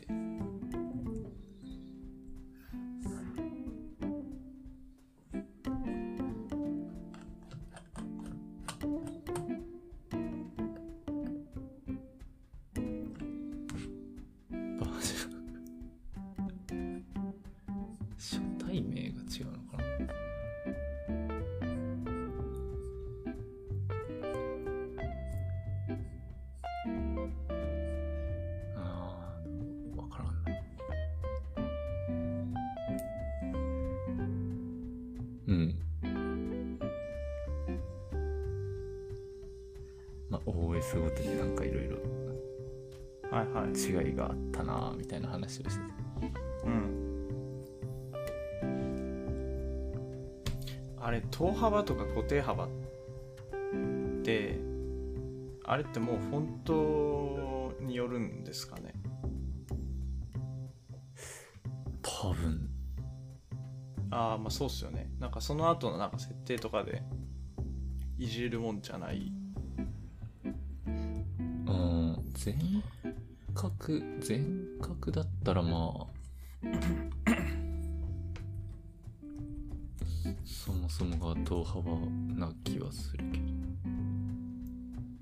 けど、あ、いやなんか半角でもその数字とか、うん、半角のやつは多分そういうフォントなんじゃないかな。ああ、ということは等幅フォントでいきたいですよね。数字部分。はい。いや、場面による。場面による。それってどうするんすかね。か変えるんじゃないスタイル。ん？スタイルで変えれるんですか？フォントファミリーではなく。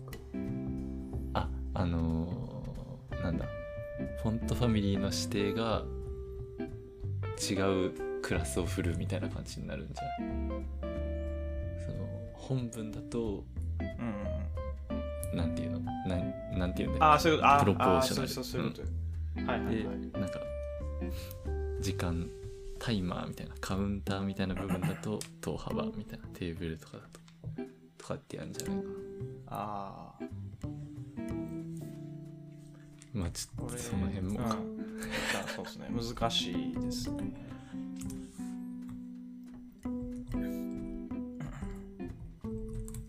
まあ等幅はプロポーショナルとですね。等幅いやとプロポーショナルはなんだいちだったら細い。はいはい。等幅はモノモノスペモノ。うん同じやつですよね。うんうんうん。なんでまあどっちを選ぶか。オアオアって言ったのか。あそうそうそうそう。はいはいはい。あガーって聞こえて。うん、はいどっちを選ぶかって感じですよね。うんうん。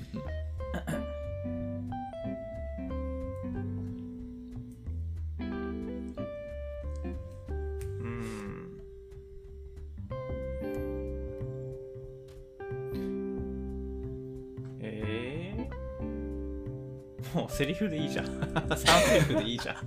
さんセリフで終了。心折れてる。これなんかテストするサイトとかないんですかねこれ。なんかこれフォントファミリーをなんか簡単にテストできますみたいなサイトないのかな。なんかそういうとこでやってみたい。フォントファミリーを簡単にテストする。あ、そのなんか。Mac だとこれが当たりますとかなんか。ああなるほど。おお確認。はいはい。な誰か作ってそうな気がする。難しくない。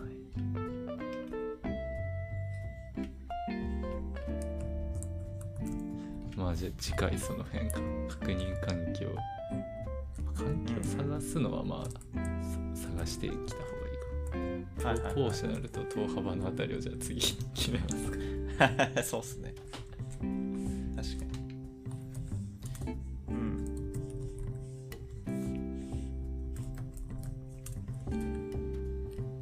はいはいはい。うんうん、まあ今日はまあこのどういう方針でいくかっていうのが決まればって感じですかね。うんうんうんうん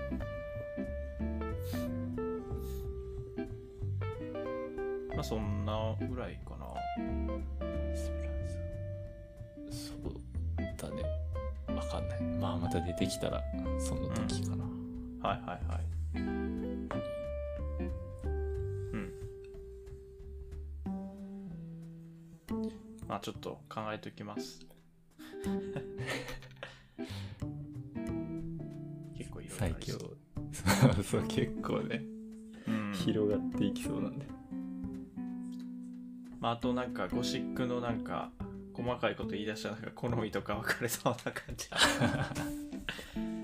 いやー俺はこっちの方がとかあ、ウェブフォントは使わない。ウェブフォントはどうしようね。ウェブフォントは使わないでいきたくないですか。使、使います、うん、お、使いたい。いや、わかんない。え、だってめっちゃ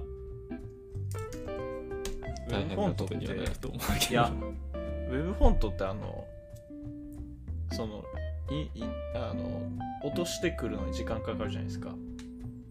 うんうんうん。その間読み込みみたいなことかな。あはいその、そのページであの読み込みにすごい時間がかかる。うんうん。で表示されなくなったりするじゃないですかあれって。うん。とかあのなんかこう途中読み込まれたはいそうですそうです、うん、途中でなんかキュッて変わったりとかあれねあれが良くないですよね。元のフォントでいいからって思うよね。そうなんですよ。あのちょっと具体名出すのはちょっと気が引けるんですけど、あの シーエスエス の、うん、なんかこうなんか結構いろいろ紹介してる記事がてかまあブログ、うん、はいあって、ここを読み込むときいつも思うんですよねこれ。ああそうなんだ。はい。あ一瞬表示されないんですよ文字が。へー。でこれ特にあのモバイルで見るとすごい顕著ですね。うーんあのフォールバックされてないんでここはもう単純に文字が消えてるんですよ最初。うんうん、へーそうなんだ。はい何も見えなくてポッとこう出てくるんで。はいあれが良くない。そうあれな、はい、あれなんかあのウェ、ウェブバイタルとかでしたっけなんかそういうので引っかかるんじゃないかなみたいな、うん、引っかかるなんかあ ラ, ラ, なんやライトハウスとかなんかそういうのでダメダメでしょみたいななんかそう言われそう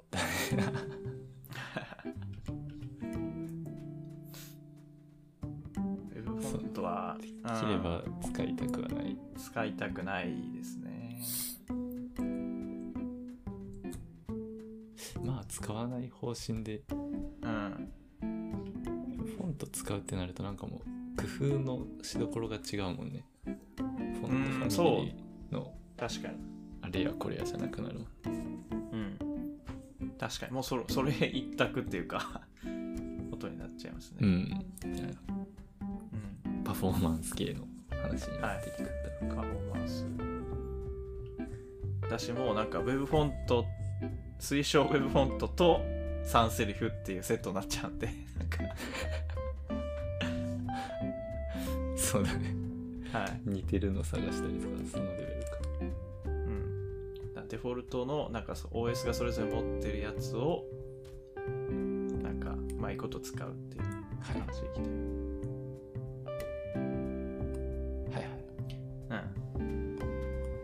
良いと思う。はい。うん。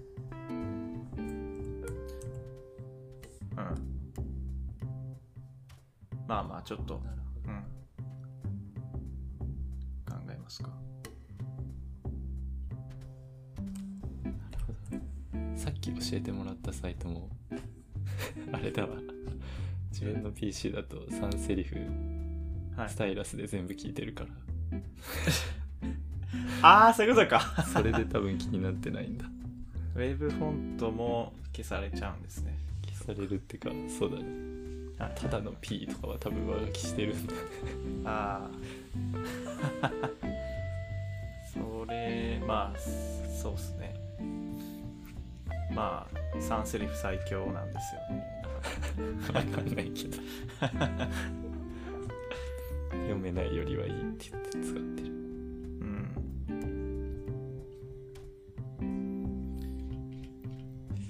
どうなんだろうな、うん、さんセリフ以外ってやっぱ好みなんですかね結局うーん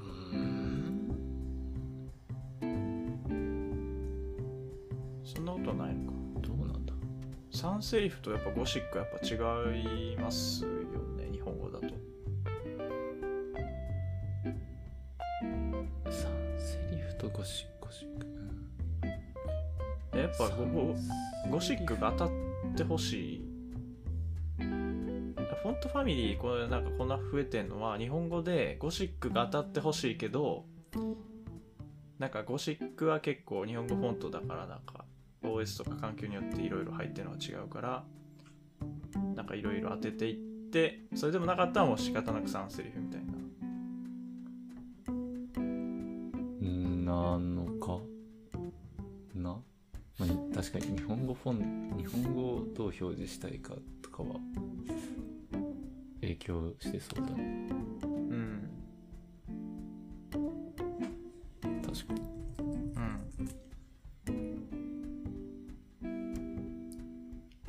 うんまあまあうんそうしたゴシックゴシッ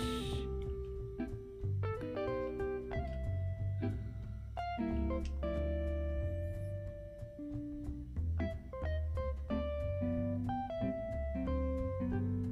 うん、うん、まあまあちょっと考えましょう、うん、これなんかあれですね、できたら記事にしたいですねそうだね、はい、火曜日のお風呂 .com .fm かあ、サイト作るはいおお .fm でこれ一発目の記事として明けましておめでとうございますそうそう最速世界最速とかにせんにじゅういちねんばんれいじれいふんにパッパするかもしれないですよ。ワンチャンワンチャンああでも確かにね、うん、フォントファミリーどうするとか、はい、確か結構みんなずっと検索されてそう、うん、はいでそれ目標でいきますかバズる一発目バズる目標目標バズるはい、はい、バズるバズらせるうんはいいいねあと、うん、あと何回だねえっと何回か最大でろっかい以内に決めなきゃいけないのかあーそうかなるほど気が引き締まりますねえカレンダー見るとえっといちにさんえーよんごろくマックス使えてろくだよね、はいはいはい、そうっすね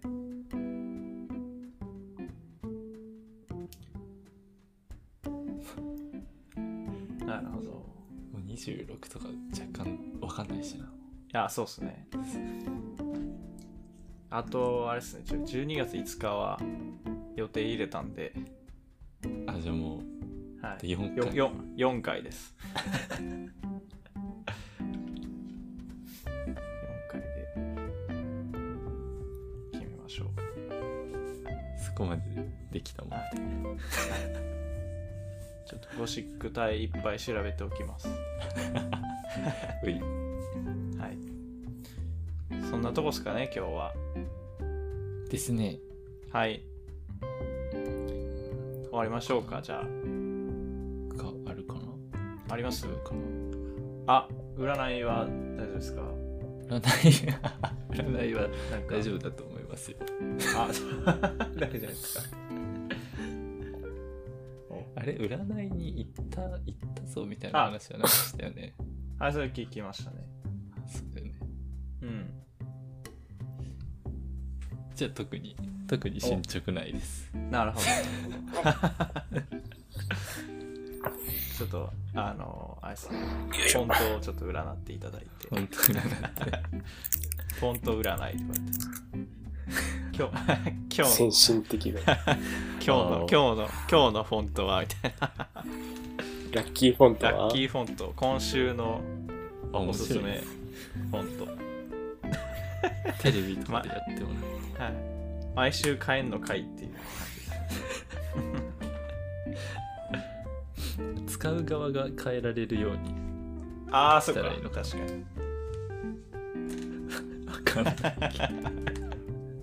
今週はちょっとそうですねなんかこう月の関係とか日照時間の関係であーちょっとゴシック体これが多分読みやすいですよねこれが読み読みやすいっていうかなんだろうそういうのってどういう落ち着かせはいどういう変数で見るんですかねなんか名前とかなんですかねゴシック体の名前とかでいやわかんない形とか形フォルフォルム形かなうん形で見れんのかなわかんないけど先生、そうだね。うん。だから名前とかじゃないですか。なんか人の名前とか自覚でできるじゃないですか。だからの自覚で自覚診断とか。あ、なるほど。ラッキーアイテム的なね。これが最強の。はいはいはい。なるほどね。あ、それ面白いじゃないですか。なんかにせんにじゅうねん、にじゅういちねんど版のやつで、なんか、まあ、真面目なフォントファミリーと、と自覚的になんか運勢が高い自覚の勉強しなきゃいけない。なんか幸運が訪れるフォント。いいね、いいね。イーシー サイトにはこれとか。う、いや にじゅっパーセント 売れ行きが良くなりましたね。向上しました。エルピー 作る。それはネタでも面白いですね。そうだね。本気でやったら面白そう。はい、本当に自覚診断取り入れてみたみたいな。あ、それ面白いな。ちょっと書いとこう。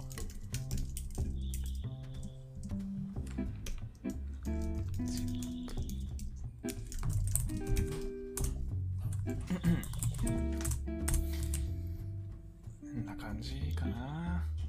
うん。終わりましょうか。以上で。終わりますか。終わりましょう。終わりましょう。では。いつも通り、はい、せーの、上がったよー。